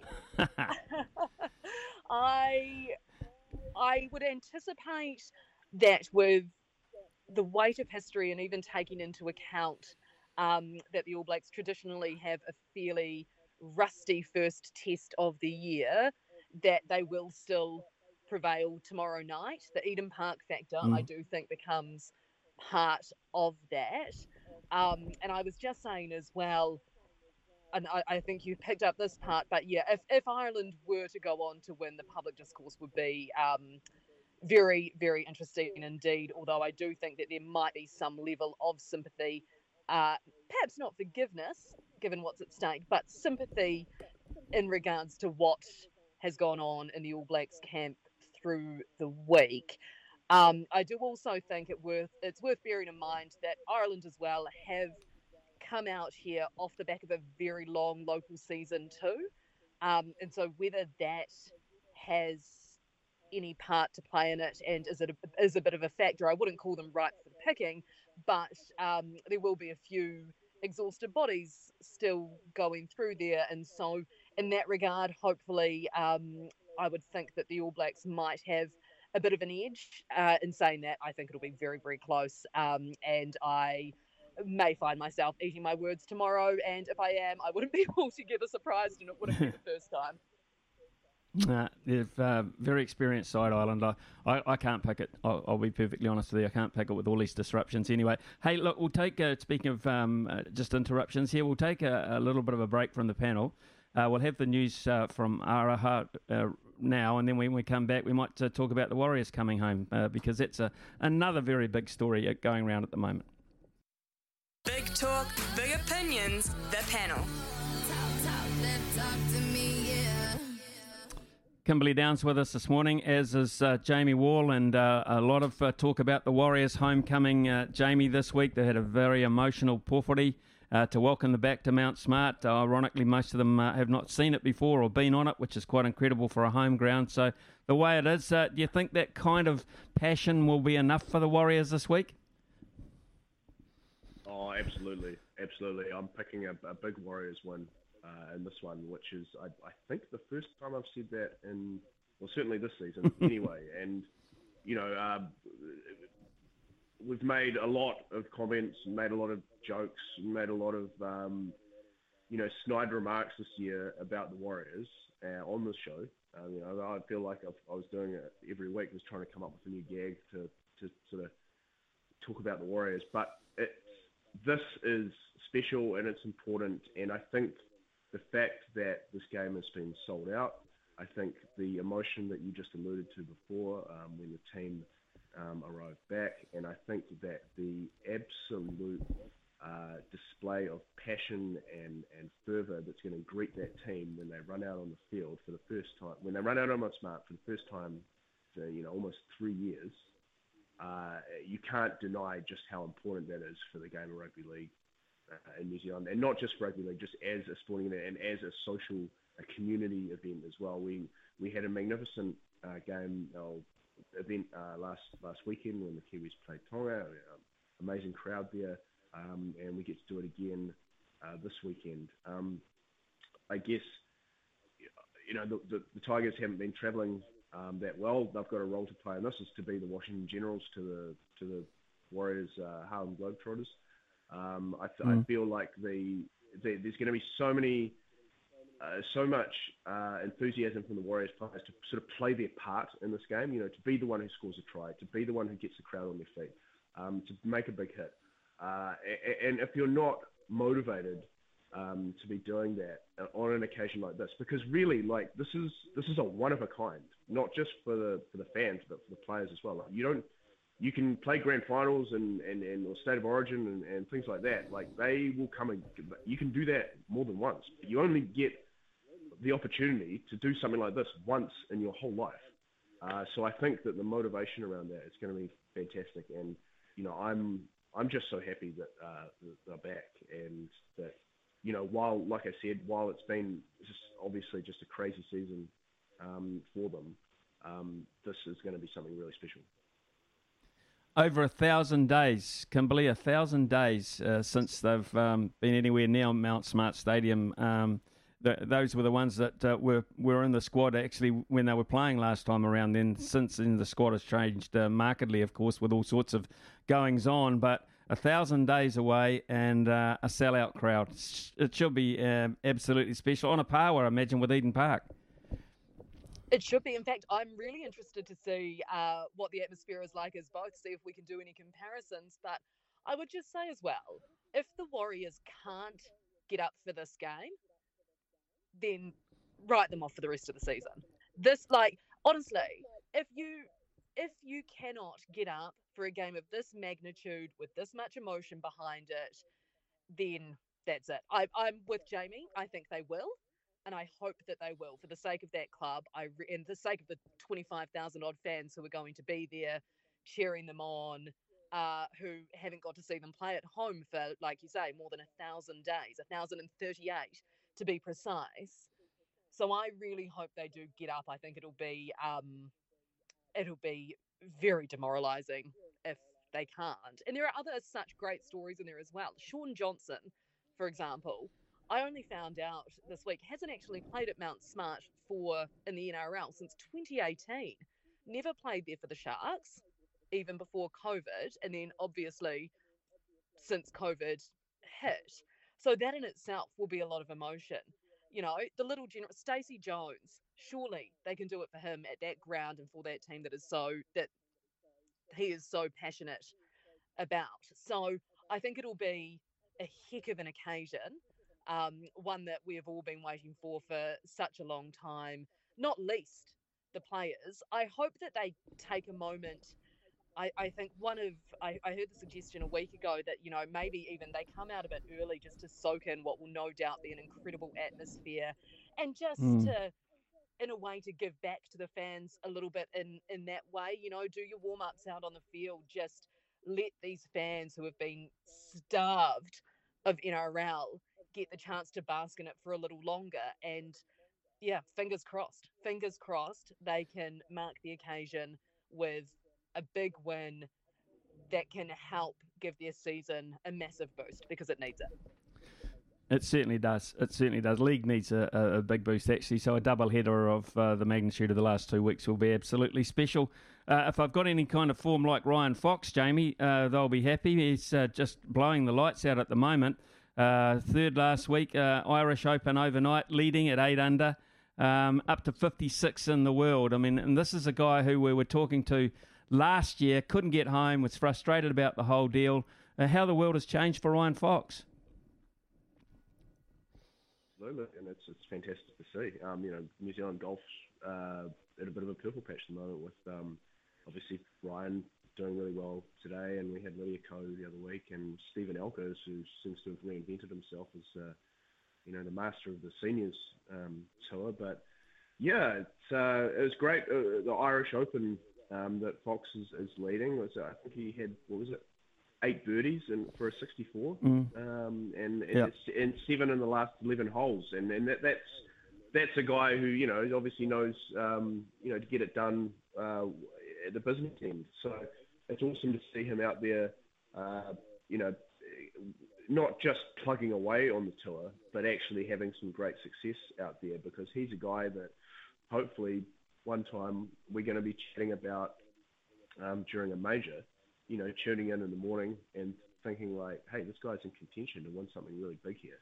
Uh, I, I- I hope Mm. it's going to happen pretty soon um, because he's worked so hard, and, and like you said, it hasn't been easy for him. Um, but he's he's he's out there representing us, and uh, he deserves all the credit that comes his way. Yep, and uh, all the money as well. And he's doing it uh, in the conventional way, not the LIV way. Uh, that, that brings me to an interesting point uh, in terms of golf as well, uh, Kimberly. Uh, Lydia Ko um, getting married. Uh, uh, I mean, I read the story and I thought, yeah, really? I had no idea that this was pending. Did you? Um, no, can't say I do. Have not been across that. That is um no, that is a miss, but hey, that's what it is, right? That's life. And I think probably what you you might be surprised by, and most people, is because we probably all still like to think that Lydia's, you know, we still have her in our in our minds as this 16 year old prodigy, don't we? So you go, what? Married, and I think it probably just shows how much we've all uh, aged without without wanting to recognise it more than anything, because uh, she is, you know, no longer the teen prodigy. She is, you know, a full grown up as she has been for a long time now, and just wish her the best, really. Yeah, I wish you the best uh, uh, too as well. Uh, it was interesting news. You just thought um, because of uh, how we know Lydia, it was just golf, golf, golf, golf, golf. Uh, but apparently Lydia's life, life, life, life, life. And of course, we know too that uh, she wants to be out of the game in her early 30s as well. Hey, hey listen, thanks very much to Jamie Wall and to Kimberly Downs. Kimberly, of course, will be at Sky City later this afternoon. To both of you, have a great weekend. It's a feast of sport, and we can uh, look forward to it. I, I think with uh, real relish uh, all the action that's coming up. But uh, it's ten forty three. Uh, we'll be back shortly. A text in from Neil that said, Hi Ian, uh, we also need to keep an eye on this young New Zealand Kiwi golfer on the ladies' second tour in Europe. And uh, the golfer he's referring to is Momoka Kobori. Momoka Kobori was uh, educated at Rangiora High School, spent some time at Pepperdine College in the United States, and is currently in the lead uh, in the Hauts de France Pas de Calais Golf Open. Uh, she shot uh, 4 under 69 and uh, she leads uh, along with Patricia Isabel Schmid. Uh, so uh, they're the leaders over. We'll keep an eye on her career. Didn't know too much about her, but finding more out as we go along. Momoka Kobori representing New Zealand in golf overseas. A few texts have come in as well. Hey, Smithy, is it the horse's birthday today or did they get changed? No, I think it is. We'll confirm that with Louis very shortly, John. I'm pretty sure 1st of August uh, they all turn another year over, just like that. Uh, and and uh, Kerry's come in. Uh, he'll be Kerry from Manawatu, I would imagine. If the Warriors lose, will all the excuses come out again? Yeah, of course they will. Of course they will, Kerry. We're not going to take that uh, lying down. There'll be excuses, no problem at all. Uh, and uh, we've gone from Grant. Grant says Louis should be given longer than one minute. Uh, he's a very knowledgeable guy. His tipping percentage is pretty awesome. Grant from the Tron, we're going to grant your wish. Take a short break, and Louis will be back in the end of that. The 10:54 here. NZ update. Your home for everything thoroughbred racing. Visit loveracing.nz. Racing's biggest fan. Yes, it's now 10.55 here on SENZ and an uppercut for me because uh, Barry's pointed out quite rightfully so the horses actually turn uh, another year older on the 1st of August and tomorrow or today is actually the 1st of July so we're a little bit uh, a month premature and wishing them all a happy birthday. Having said that, uh, Louis Herman Watt joins us now. He's already been busy um, in the uh, Sky City already um, and uh, done three hour shift there. And uh, we can talk about the races today, Louis, because there are some running around in New Plymouth on a heavy 10. Yeah, heavy 10. And the mail says race three, number four, Fleming wins at his first start for Allan Sharrock. Um, two, three dollars into two forty now. This morning I thought it might start at two forty. I can't really see the punters not climbing into this one more so. Don't know what else they're coming back. You never really know. Um, but it would need to be something and pretty soon. Otherwise, it might get closer to odds on. There's a Robbie Patterson runner, but it's drifting, telling me that they're not necessarily confident. And they would have, a lot of these horses in the actually see each other, especially at New Plymouth here, they get to gallop around each other, so they know. They would know. And Fleming is taking a lot of cash. And then Smithy at Hawke's Bay tomorrow. And uh, look, actually, there's another there's another runner that Allan Sharrock has in. Allan Sharrock has in, and uh, it, look, it was huge in Wellington, and we've been waiting for it to come back to the races. I just need to find it, find what race we're in. Ladies Man is the name of the horse, and it went massive um, first up in Trentham, and I just just cannot for the life of me find what race it's in. But it is a really talented galloper. Um, well, here we go. Race number four. Sim against Inserio, 240, 250. Inserio won really well here last time, but Ladies Man was so big from a position, could never have won from a few weeks back on a real heavy Trentham track. So it gets through the heavy, not a drama at all. Shouldn't have got close, and then just missed by diving on the line. Closely related to uh, a horse L1 the Auckland Cup with. So race four tomorrow, Ladies Man should be winning, I reckon. What about the the uh, McDougall Nelson stable? Are they going to go big? And uh, you reckon tomorrow? Yeah, yeah, yeah. I do. I really do. So jumps are back on. I mean, the Cossack's got to carry seventy three, but it's a dollar fifty five and back over the hurdles. I mean, Dr. Hank has been really impressive. Was last start Waikato hurdles, but I mean, isn't the Cossack just different gravy? So I can't believe I'm saying it, but carrying 50, 73, six kegs more than Dr. Hank, but I just don't really see Dr. Hank being able to stop him. Um, and yeah, the Nelson McDougall combines, they've just been so good this season and every season, really, Smithy. So uh, you'd have to suggest that they're going to be really hard to stop as well. And um, Mrs. Twinkletoes, Emily Farr, Bob Autridge. We want Mrs. Twinkletoes to be able to get up in the main steeple for the late Toby Autridge. It was such a sad story. So uh, I like I like Mrs. Twinkletoes with Emily Farr get over the line. And no tip with Sean Phelan as well. I think it can bounce back and win in race six in the steeplechase. Louis, you have a great weekend, mate. Thank you very much. We'll get Thanks. straight across to uh, his, history making. Pip Morris, congratulations uh, yesterday, Pip. Absolutely fantastic. So happy for you. Uh, did you enjoy the experience? Good morning, Smithy. Thank you very much. Yeah, I certainly did. I was a little bit nervous to start. I'm not going to lie, but found like I felt like I found my feet halfway through the program, and yeah, it was really nice to get that underway. And looking forward to the next meeting. Well, uh, they're running around at, uh, today um, at Invercargill, of course, um, and I guess we've got some rugby markets uh, coming to the fore at the TAB as well. Oh, we certainly do, and of course that nice bonus bet play in two. You can back the All Blacks, and if they were to lose, you get a hundred dollar bonus bet up to hundred dollars in your account. And there's a couple of nice bets there, including that ten thousand dollar multi on the All Blacks and Australia both to win. Smithy at nineteen thousand dollars. And just quickly to a couple of bets on the UFC, $1,000 on Adesanya by KO, TKO, TKO at 270 and there's a nice bonus back promotion around the UFC as well. You can get involved, place a head-to-head bet through your TAB account on selected UFC fights. And if your fighter loses by points, we'll refund your bet up to $50 as a bonus bet. So, huge weekend of sport and go the All Blacks. Yep, go the All Blacks and go Pip Morris. Thank you very much. We'll be back uh, after the news with Araha. Thank you, New Zealand, for making Polaris New Zealand's number one selling side by side brand. From behind the stumps to behind the mic, nothing gets past Smithy. This is Mornings with Ian Smith on SENZ. Yep, and it's uh, 11.03 here on SENZ, and it's time to talk the Warriors homecoming again. We've been uh, highlighting it, but we've uh, got a, a, slightly different twist to it now with our next guest because uh, they're playing the West Tigers at Mount Smart Stadium uh, this Sunday. We know that. It's a sellout crowd. It marks the return home to the franchise for 1,000 days away.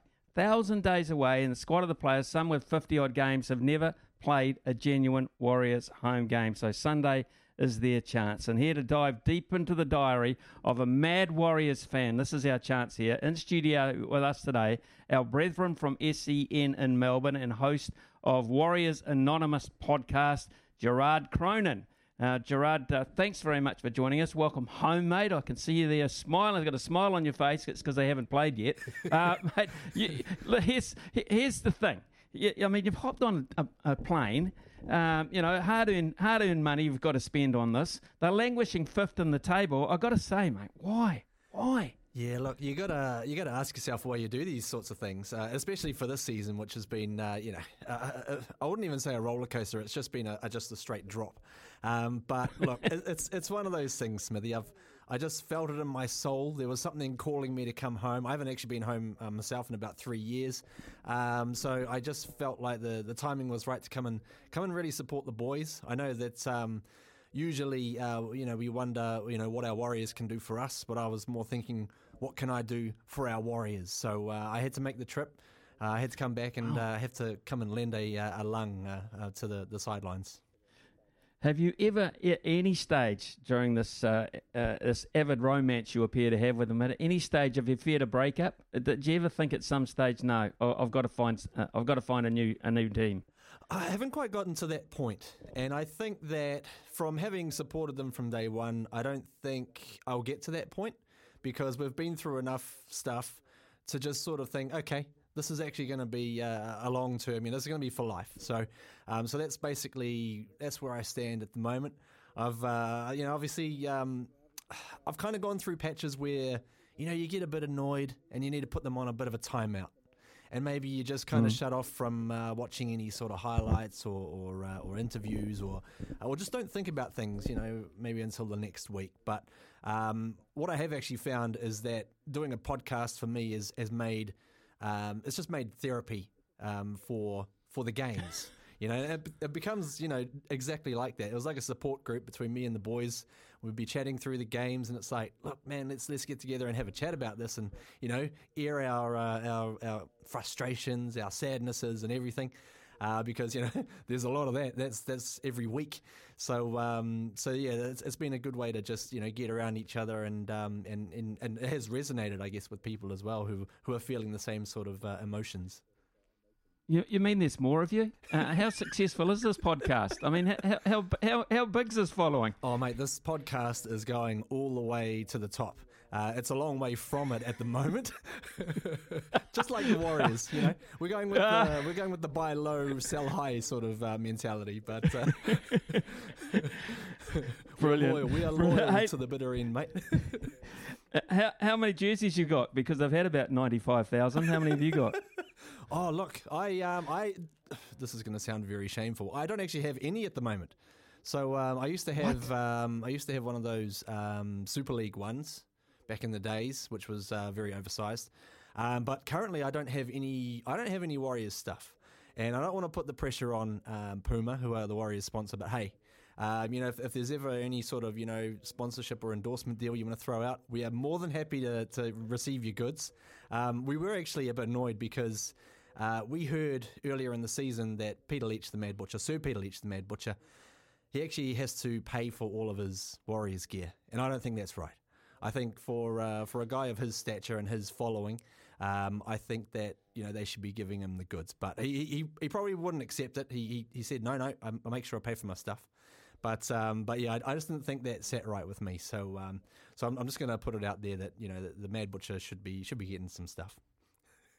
Okay, fair enough. He can afford it though, mate. But just between you and I, he can he, he can afford it. Hey, uh, favorite ever favorite ever warrior favorite. I mean, we had a, uh, a Mount Rushmore during the week. In other words, we uh, we have this uh, best four sort of thing, and we had the best four Australians who had made an impact at the Warriors, and Steve Price was top of the poll. Uh, Kevin Campion, of course, Brandy Alexander was in there. But your all-time favorite warrior? Easy. His name is Ali Lauitiiti. Okay. Yeah, we actually uh, we spoke Wow. to him a couple of weeks ago, um, and uh, actually his, um, his his first name, his full first name is actually Alai Matangi um, Lauitiiti. So uh, we we just uh, we've we've put that out there to the universe that uh, you know Ali is the, the abbreviated version of his uh, first name, but yeah, Alai Matangi is his uh, is his real first name. So he's an awesome guy. Gave us some great great stuff, some awesome stories about uh, you know, team the team traveling away and which guys, um, you know, were, were operating on one pair of undies for their trips. Um, so uh, yeah, he's he's he's awesome, awesome guy. You know, they say never meet your heroes, but uh, that doesn't apply for Ali because he is he is every much, uh, you know, every bit as awesome um, off the field as he was on it. We're talking to Gerard Cronin, folks. Uh, he is a New Zealander, spent uh, a lot of time recently in Australia, of course. He is the host of the Warriors Anonymous podcast. Uh, but uh, being Melbourne based as well, uh, it might have hurt a wee bit with that result against the Storm. How did you cope with that one? Oh, look, uh, sorry, I just need to correct you there. I'm actually um, Sydney based. Oh. I'm over in. oh, uh, sorry. Well, it's my information that, that I've been given. Sorry, mate. Wrong, but- wrong okay. there. Um, no, yeah, I, I'm over in uh, Rugby League HQ, so I like to think of myself as the uh, the New Zealand Warriors sleeper cell. So I'm in there, just got my finger Okay. on the pulse, um, chatting to all the you know the insiders, just seeing what's going on. So I'm, I'm the the guy on the inside, just giving the info back. Okay, right. I'll, I'll rephrase my question. What's it like living in Sydney when the Storm beat the Warriors to that extent? How, how did you take that, that particular result? Oh, yeah, not well. Uh, that was one of those weeks where I sort of had to maybe just draw back a little bit. Um, because uh, I guess the scary thing about that game was we actually played really well for a half and we still got 70 points put on us. So um, I had to, yeah, that, that was definitely one of those um, moments where a bit of PTSD sort of set in for the few days following it. And you know, you could sort of see, uh, you could actually see like the, the the Aussie guys in the office actually taking pity on you and sort of being like, oh, you know, hard luck, man. Like ordinarily they're getting into you and giving you grief, uh, but things were so bad that they had gone to the point where they're actually, you know, feeling sympathy for you, which is probably even worse than getting grief, to be honest. Okay, right. If they went on on uh, the weekend, you're going to be over the moon happy. There's no doubt about that. Just say it isn't working out for them too well. Just say at around the 60 minute mark, uh, might not look too good. Will you stay? Will you stay? A hundred percent, I'll stay because that'll be the time that we need to kick in. That's when the fans need to do the thing. I've been been wondering about what we can do as fans. Obviously, we're going to be packing the park, but I think that's just the start of it. I think we really need to find something to try and lift the boys, try and really get them home, especially if they are struggling, because I know there's a lot on their shoulders with this whole homecoming sort of uh, setup.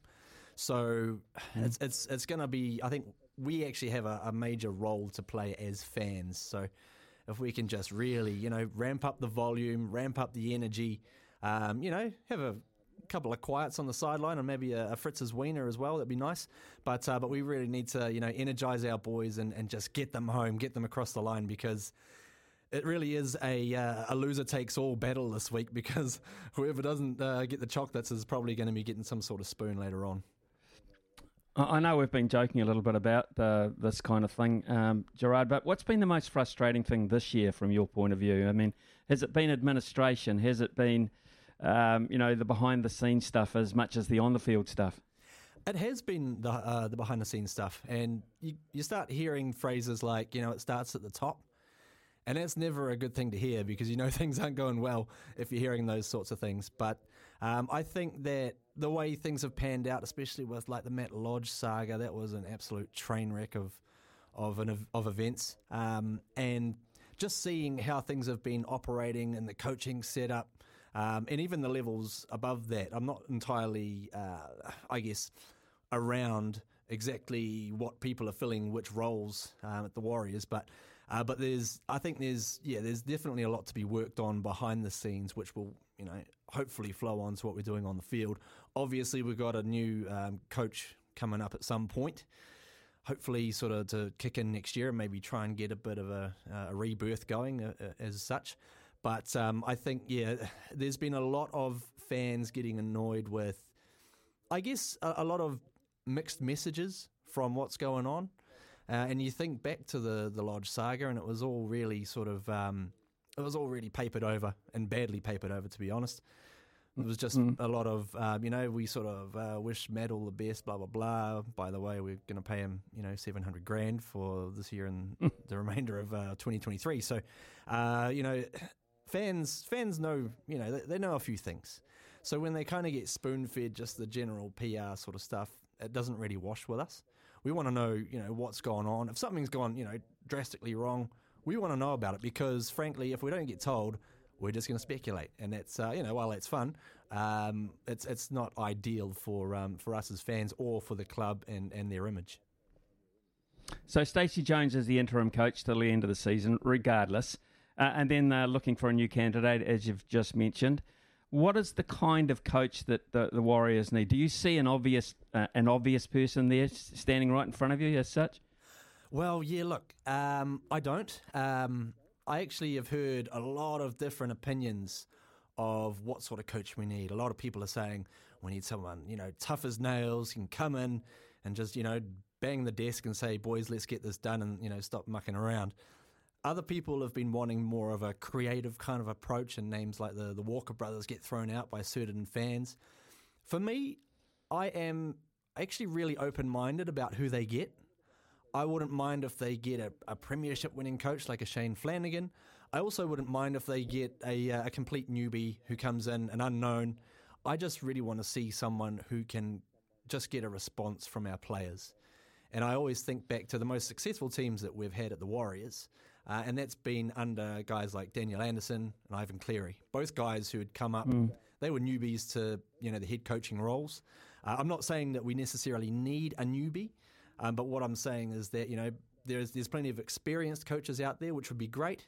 Um, there's plenty of um, of new coaches, promising coaches out there as well, who, who would also be great. Um, but yeah, I, I guess I, I, am very open minded about how they approach uh, the new coach that they bring in. I just I just want to see them get something out of our boys because for long parts of this season, just hasn't been the case. They haven't really gotten anything out of us, and um, you know things have not gone exactly to plan.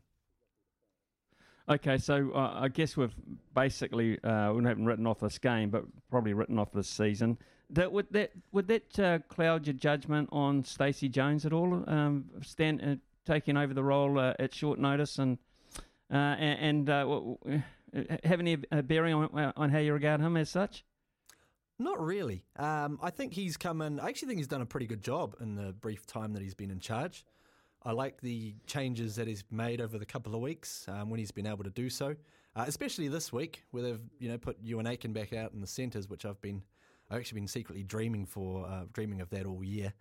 Uh, because we have been struggling out wide. We've got a, a number of good sort of second row um, forwards going on, but just putting a guy like that out wider um, with a bit more defensive nous and a little bit more on attack as well, I think is going to help us. But in, in general, I like what Stacey has done. He's he's actually shown us a little bit of progress. There's a little bit of there's a little bit of a spark there. You see a couple of little moments even against the Panthers. I know we lost by 40, but uh, we you know we had a couple of moments where Reece Walsh was running off uh, the shoulder of young Ronald Volkman. Uh, and and just showing a little bit of life. There's a little bit of spark there. So I like that Stacey has brought that in. I'm not entirely sure, um, you know, if he will be the guy to you know look longer term, uh, both from his perspective or the club's. Um, but I mean, like I say, I, I am kind of open to anything. If you know, if Stacey wants to lead them on a on a good solid eight match winning run, then uh, you know all bets may be off from there. But uh, but you know we can but dream. I'm hearing a rumour, uh, text has just come through that maybe Addin Fonua Blake might have COVID. So I, I, don't, I've seen, I just see, the, I'm just saying, I'm just hearing a rumour. It's come through on on the text machine, and Uh-oh. I'm not sure. We're, we're looking into the validity of that as we speak. Uh, Jared, are you in corporate uh, corporate boxing on uh, on the weekend or uh, in with in the mass? I'm actually going to be in the um, the corporate box with the SENZ team. So Um, Oh, yeah, nice. excited to uh, to go and check it out. I haven't actually, I haven't even been to the corporate box at, uh, at Mount Smart Stadium before, so uh, so interested to see how that's going to be. I've heard that there's going to be uh, no glassware this week, so uh, so that's a bit of a shame. But uh, but uh, you know, we'll make sure I'm on my uh, my best behaviour. Uh, and I guess uh, I'm not sure how it's set up if we. If we're in the corporate box, does that mean we just have to just yell a bit louder or something to try and get the sound out of the out of the booth there? You have to yell politely if you get my drift. Yell politely. No Because you're representing us. You're representing us, of course, Gerard. Okay, so none of those scuffles, no problems like they had last week. If they can possibly manage that, that would be great. Hey, mate, uh, thank you very much for your time. I, I know you're a busy lad. You've got a lot of people to catch up with, etc. Hope you enjoyed the trip home. Uh, hope you get success out of the Warriors, more importantly, and uh, have a safe trip back to Sydney, where you live now. And I know that as well. So thanks for joining us, mate. All the best. Mate, thanks very much for your time. And, uh, you know, as I always say, go the Warriors. Oh my God! You could be a, if, if I mean if, if nothing else, you could be uh, the new Mad Butcher. I mean that was just so close. Go go go! It's ele- it's eleven nineteen here on SENZ, and that was Gerard Cronin from Sydney. It is uh, 11.24 here on SENZ and every week at uh, this time, uh, being Friday, we uh, delve into the greyhound industry just a little bit more deeply. And this morning uh, we're talking to uh, yet another personality, uh, Foxton trainer uh, Gary Fredrickson. Gary, good morning to you. Hey, Smithy, how are you? Oh, I'm really cool, man. Uh, you train in partnership uh, with uh, Sandra, uh, of course, but you've, you're only relatively new on the block. What, what got you uh, into greyhounds, man? Yeah, well, we were um, very much dairy farmers, 34 years dairy farming, and uh, we were we were striving hard in that industry to be fair, and uh, uh, like a lot of a lot of people in that industry, sort of burnout caught up with me a little bit, and running big dairy farms for corporations, and then having our own farm and stuff. Um, it was my wife that actually said, "You're done. You've had enough of this. You've you really are struggling, you know." And um, I never ever thought I'd leave the industry, and uh, always had a passion for racing. Um, so, and it was always my dream to train. So, um, yeah, we took the took the punt, so to speak, and uh, and went on a completely different venture. I mean, you you did really well uh, at times. Of course, I know it was a, it's a tough battle mentally and physically, but uh, you were a finalist. as- uh, uh, New Zealand Mil- New Zealand Share Milkers of the Year. So you had some good times there. Oh yeah, no, they were all very good. Um, we used to run farms for uh, Parininihi Ki Waitotara, a big Maori corporation in Taranaki, and we were held in really high esteem. Um, but I think uh, I'm just somebody that just drives extremely hard, and just years and years and years of doing that and running to a really high standard, it, it just catches up with you after a while, and uh, and even the the simple things um, become a challenge after a while. And, and Sandra could see that, my wife, and said, um, "You you really need to." To turn a page now, and um, and we need to venture out into into something. what we thought was going to be a little easier, but it turned out it's nowhere nowhere near um, as easy as we thought. To, to do the greyhound game properly takes a, a heck of a lot of devotion and, and time, as as does the dairy industry. Gary, tell us a wee bit about your operation, uh, the size of it, etc. Yeah, we've got about 50 dogs here now. Um, we started on the on the dairy farm training a couple of dogs, and we took to it really well actually, and, and had success. And two turned into four, and eight, and ten, and now we're we're sort of happy at the sort of 50 number. We've got a, a race shed of about 30, and then we've got uh, always got uh, one or two litters on the go, and and a couple of broodies, and, and two or three dogs waiting to go through the GAP program or the, the Great Mates program, the retirement program. So yeah, that's that's sort of that's us in a nutshell. In terms of uh, the the crop that you've got at the moment um, and um, the kennel, uh, what are you, what are your best uh, candidates, your best dogs going around at the moment? Well, we've just had a nice litter. Um, we, we use the prefix Highview um, on our dogs, and we've had uh, a litter out of box of fluffies that are, are moving through the grades quite nicely. Um, Highview Jess, Highview Radar, Highview Toby, Highview Moose, um, and Highview Bruce. they're uh, they all look like they've got ability, and uh, they're starting to find their levels now. So I think the wins won't come as readily as they they are. We've got uh, a couple of nice imports, but to be fair, they've they've been going around a while now. So um, we've we've got a nice one called uh, Kailinga that's just come in from Australia. He looks promising. He's probably one to watch out for in the uh, in the future. And um, yeah, so now we've and and we've got another high view litter um, out of Making Time, um, a litter of nine, which all made the, the track and are all racing really well, which which race well week in and week out for us. So yeah, we're we're actually in a nice position at the moment. We've got a a, a nice mixture of of of higher quality dogs plus some some really nice younger dogs coming through. Gary, you said before it, it's a lot more commitment than perhaps you were looking for initially, but uh, you've warmed to it now. Uh, I mean, uh, you've got Manawatu just up the road, of course, um, but apart from that, the next nearest one, I think, in the North Island might well be somewhere like Cambridge. So, I mean, hell of a lot of travelling, man. It is. It's uh, it's a huge amount of travelling, and travelling can be really tiring as well. Even um, I mean, we'll get Hatrick up and running too, which is 50 minutes away, but you know, you do a you do a, Friday night at Hatrick and with a dozen or you know eight or ten dogs or whatever, and by gee, the next morning it, it'd feel like you've had a night on the piss. To be fair, it's uh, it, it's, it's quite an undertaking. um, you, you, you have that sort of hug over feeling. It's like holy hell. Um, yeah, so no, it is it, it the, the travelling, and of course we'll we'll do Addington. Um, in, a, in about a 48 hour period, you know, so that that's sort of 16 hours travelling, you know, and plus the ferry crossing and stuff. So, yeah, it can really it can really suck it out of you, and time management's really good. We've just got uh, a young trainer, Sammy Phillips, start with us, um, and she's training a few dogs out of here now, which is really good because she took a few dogs to Waikato yesterday, which has um, really taken the load off me having to travel around all the time. Yeah, Gary, um, ownership's a, a, big thing in uh, the racing industry, of course, and uh, you, you uh, I understand, we've got a, a, pretty good and well-known owner in uh, Vaughan Clark, who used to be a, a, TAB bookie here in New Zealand, now living in Melbourne. So he's a bit of a stakeholder for you. Yeah, he is. He's um, Vaughan and I. Um, we've actually never met physically, but um, we we just have hit it off from day one, and uh, and uh, we go through this racing journey together ourselves. That would be the best way to describe it. And we have our highs and lows. And uh, he he's great. He totally gets racing and the the um, you know the the outcomes that we we've got one or two really nice dogs over here that that have been mm.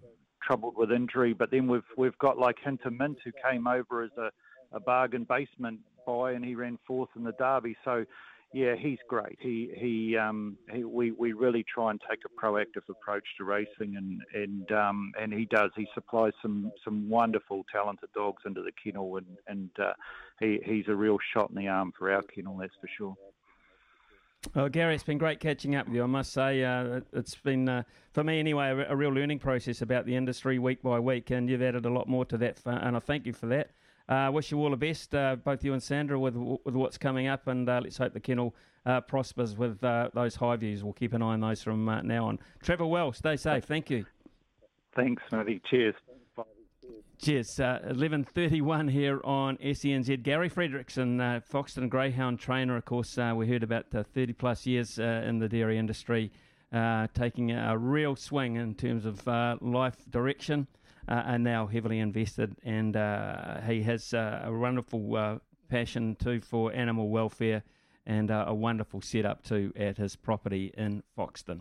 Uh, it's a little bit after 11.30. We'll be back very shortly with the opportunity to win for the weekend for you, 0800 150 811. Uh, get on the blower. You can win some TAB uh, vouchers and, of course, some sleep drops as well. In the meantime, here's Aroha with the news. Ian Smith's had a good match here. Stumped by Smithy. Ian Smith really is top class at his job.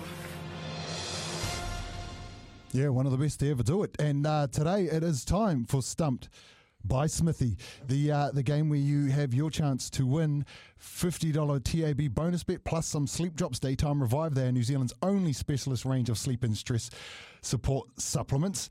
Uh, joining us at the crease today from Tauranga, we have Craig. Are you there, Craig? Yeah, I am. Good morning. Good morning. Hey, uh, Smithy, how are you feeling today about uh, Stumped here? Steve, um, so I'm, I'm trying to I'm trying to switch on it. What are we back to fifty bucks, eh? So I was hoping to get it up to two hundred, but fifty dollars is still worth winning. So uh, yeah, um, I- I'd be happy if Craig had it. He's a regular contributor to the to the show and to the station, so I wouldn't begrudge him a win, but I'll be doing him no favours, Brian. Put it that way. What about what are our subjects today, please? What are, what have you lined us up with? Okay, subjects for Craig to choose from today are baseball, Major League Soccer, and netball at the Commonwealths. What would you like to go with, Craig? Oh. Not many of those are my favourites. Um, uh, I'm going to go the theory of, of trying to pick something Smithy doesn't know because I don't know much about any of those. So I'll go with baseball. Baseball. All right, let's get going. Just a quick uh, mention of producer Logan here. Hope you're feeling better, man. Uh, thank you for the questions. These are from uh, our main producer, Logs. So here we go. First question, Craig. Oh, let me turn that hotkey down. Okay, the New York Yankees currently lead the East. Which team is last in the division?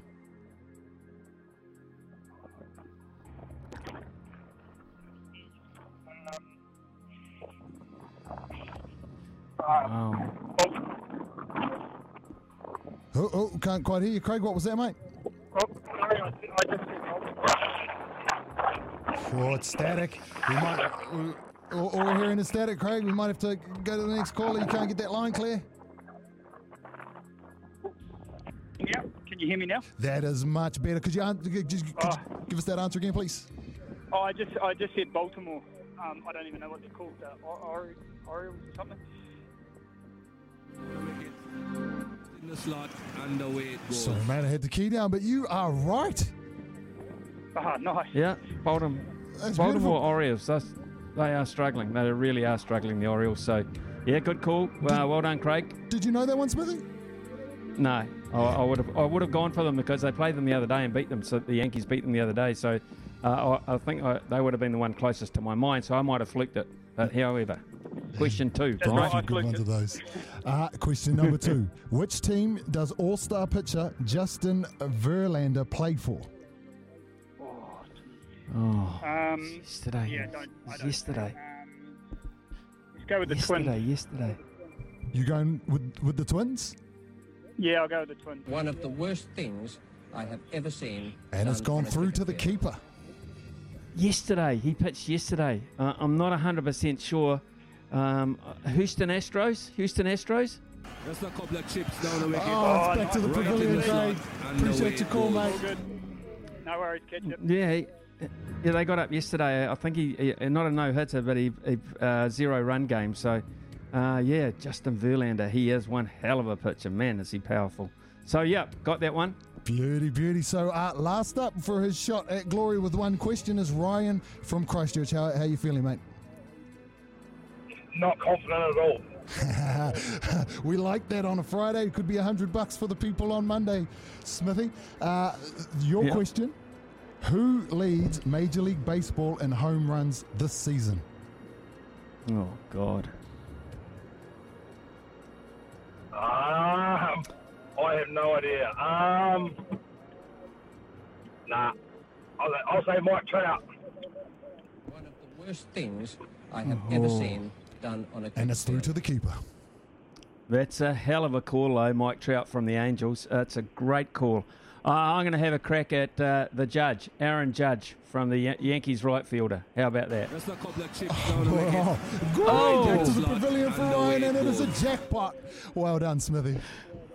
Well, that's not a bad way to, uh, to finish the week, Ryan. Uh, Apologise for that. Uh, I don't know too many baseball um, um, batters in terms of their strike rate, etc., with home runs. So I'm sorry, I, I nailed that because he's one of the, uh, you know, probably one of the well, most well-known baseball players uh, in um, America at the moment. Sorry about that, mate, but have a great weekend. Well done, mate. Well done. Cheers. 100 bucks on uh, Monday, folks. 100 bucks plus the sleep drops uh, will be up for grabs, so that'll be around 11.30 on Monday morning. Uh, really well, well, uh, worthwhile winning, isn't it, uh, to that extent? So it's 11.40 here on SENZ. Uh, one of the other things we do on a Friday around this time is to talk the harness racing industry. We're going to do that very shortly with Greg O'Connor. And it's that uh, time of the week when we talk uh, harness racing, and uh, we always uh, like to uh, introduce Greg O'Connor into the show. Um, of course, uh, co-host of Trots Talk at 12 o'clock on Sundays as well here on SENZ. Morning to you, Greg. Um, Invercargill and Addington today and tonight in Addington Sunday. Yeah, that's right, Smithy. Morning to you. busy time at Addington Raceway, as I mentioned last week. They raced twice a week at this time of year. It's the perfect venue for that. Weather doesn't really play a part. So uh, they've got a good program at Addington tonight, and uh, they kick things off uh, just after five o'clock, twenty past five. A couple of nice bets on the program. JR Bromack was excellent first up. We haven't seen him in a couple of years uh, Ken Barron trains, and he suggested the horse would improve with the run. He goes around in race number five, Smithy. He's been a short at three thirty into two dollars and seventy cents. Uh, he got beaten by Absolute Dynamite, who's drawn one inside him this week, but uh, I think Jr. with that fitness on his side. Uh, should take all sorts of beating. I do like a horse in race six around five dollars. My moments now is her name, trained by Matt Purvis. He's doing a great job with his team, and I expect that one to be pretty hard to beat. Also returning at Addington tonight is one of our stars of the trotting game, Majestic Man. Now, he's been a multiple Group 1 mm. winner in Australia and placed in all the big ones here in New Zealand. Uh, he comes back after a, a, decent sort of a lead up. He's trained by Phil Williamson. I don't need to introduce you to him as a master trainer of trotters. He's trained over 700 winners here in New Zealand. He's short, Smithy, and I don't know that he's over the line, but he's a very, very good horse, and he gets mobile conditions to suit tonight. So that's race eight, number eight. Okay, uh, Greg, I'm just looking for our uh, pacing for purpose uh, horse, uh, and it's uh, Sunday, Addington Race 5, horse number four, uh, a first starter, Midnight Train to Georgia. What do you know about our chances there, man? Yeah, well, he's, it's first up for Matt Purvis. Um, this horse has done a good job down south. I watched its trial the other day, and it beat a horse called La Rosa, who was placed in uh, in the Group One races as a three-year-old filly. So, uh, first up for Matt, he generally gets them uh, to fly at that stage, and uh, this horse's trial suggested that that'll probably be the case. So, uh, yep, a very big chance. Smithy, the carnival at uh, Albion Park really kicks in on Saturday night, and we get to see AG's mm. White Sox for the first time uh, for Luke and Belinda McCarthy. Now, I spoke to Luke McCarthy earlier this morning. He's got a race in two weeks called the Sunshine Sprint, and then the big one, the $350,000 Blacks A Fake. He's absolutely rapt with this horse. You'll remember him going around in the Auckland Cup. He ran fourth. He went a very good race in that. He ran third in the Messenger behind the Aussie Majestic Cruiser, who's in the race on Saturday night, and Self Assured. He's a, a, really good horse, AG's White Sox. I'm not thinking he'll win this week because it's only 1,660 metres and he's got the visitors draw the outside of the second row. But look out for him on nights two and three of this carnival because he gives the Kiwis a great shout. AG's White Sox, a horse to follow. Okay, cool. Uh, in terms of uh, as the season draws to uh, towards a, an end, what do we? How do we stand with the trainers and drivers premierships? Well, things have changed, Smithy, with the harness code because they changed the birth date. So the traditional 1st of August to 31 July harness racing season now runs from the 1st of January through to the 31st of December. Oh, so this is the okay, first full right. year. So yeah, so it's a little bit different. Uh, the thoroughbred and greyhound code still race uh, on uh, through that calendar year. So at the halfway stage, Blair Orange is well clear in the premiership. He by about 50 over John Dunn. The trainers' premiership's really interesting because uh, Stephen Amanda Telfer, the Stonewall uh, team, they lead that premiership over the likes of Mark Purdon and Hayden Cullen. Uh, and Robert Dunn, who's now a two-time Robert and Jenna Dunn, two-time premiership winners. So um, with the season change, it's, it's made it really interesting. I think the Telfer team will end up winning their first premiership this year, but um, yeah, there's still some firepower to come from both the Dunns and, uh, of course, the All Stars team too. Okay, uh, Greg, Trots Talk on Sunday for you? Yeah, it will be. We've got uh, a couple of key participants on Sunday to talk to. Terry Chmiel's got about eight drives on the day, so we'll have a chat to him. Young Sam Thornley, who's an excellent junior driver, drove a double at Addington last uh, Friday night. He drives Mikey Maguire again tonight in the feature pace. Uh, we'll catch up with Luke McCarthy, have a chat to him about what happened on Saturday night because they have a massive team uh, throughout the whole carnival. Matt Peden to update us on uh, all the fixed odds and where the money's gone on Sunday too. So plenty of information. We'll also talk to Greg Hope, who's uh, got three chances on Sunday, and Ray Green. Copy that. The defending IRT New Zealand Cup winner has uh, had a very good vet report, and uh, he's been back at work for about six or seven weeks. So looking forward to uh, getting an update from Ray Green as well. Lots of information there, Smithy. Good on you, Greg. Uh, that's Greg O'Connor, folks. Uh, have a great weekend, Greg. Thanks for joining us, and uh, all the best uh, with the punt over the weekend and uh, the show on Sunday. Travel well, man. Thank you. Yep, beautiful. Thanks, Billy. Cheers, uh, Greg O'Connor there. And interesting, I got a text as he was speaking from Sean. Amazing what how things pan out. But Sean came in and said, "Has Greg O'Connor got a horse to watch in the Queensland Carnival?" and the Blacks A Fake in a few weeks. And as uh, that text was coming in, Greg O'Connor was actually answering that very question. So, Sean, I, I hope that was. Uh, um, uh, uh you know, uh, information for you that uh, you can appreciate and perhaps cash in on. We haven't. we had this little sneaky little rumor that Addin Fonua Blake has COVID. We we tried to chase around. Uh, Kieran uh, and um, and Brian tried to chase around uh, on the back of that, found nothing. So we can assume that that might just been uh, what it is, a rumour. Um, so uh, hopefully not uh, for Addin Fonua Blake and for the Warriors. They need to be at absolutely full strength um, going up, and they don't need that going around their their squad as it has done, of course, for the the All Blacks. Um, looking forward to that tomorrow night. Really am. 7:05 Eden Park. Uh, so uh, we'll take a, a, very short break. We'll then uh, we'll go across to Ricardo. Ricardo Ball is uh, actually on deck uh, this afternoon, looking after Staffy Show, and Ricardo is also at the Sky City outside broadcast setup. So we'll catch up with the man there. Um, he's got SENZ top on. I can see there'll be a black T-shirt underneath, no doubt about that. Ricardo, very shortly. Here's some tips for maintaining your Trex deck. Um, Occasionally wash it with some soapy water or a pressure cleaner. Trex composite decking is low maintenance and won't fade, splinter, or warp. Trex, the world's number one decking brand.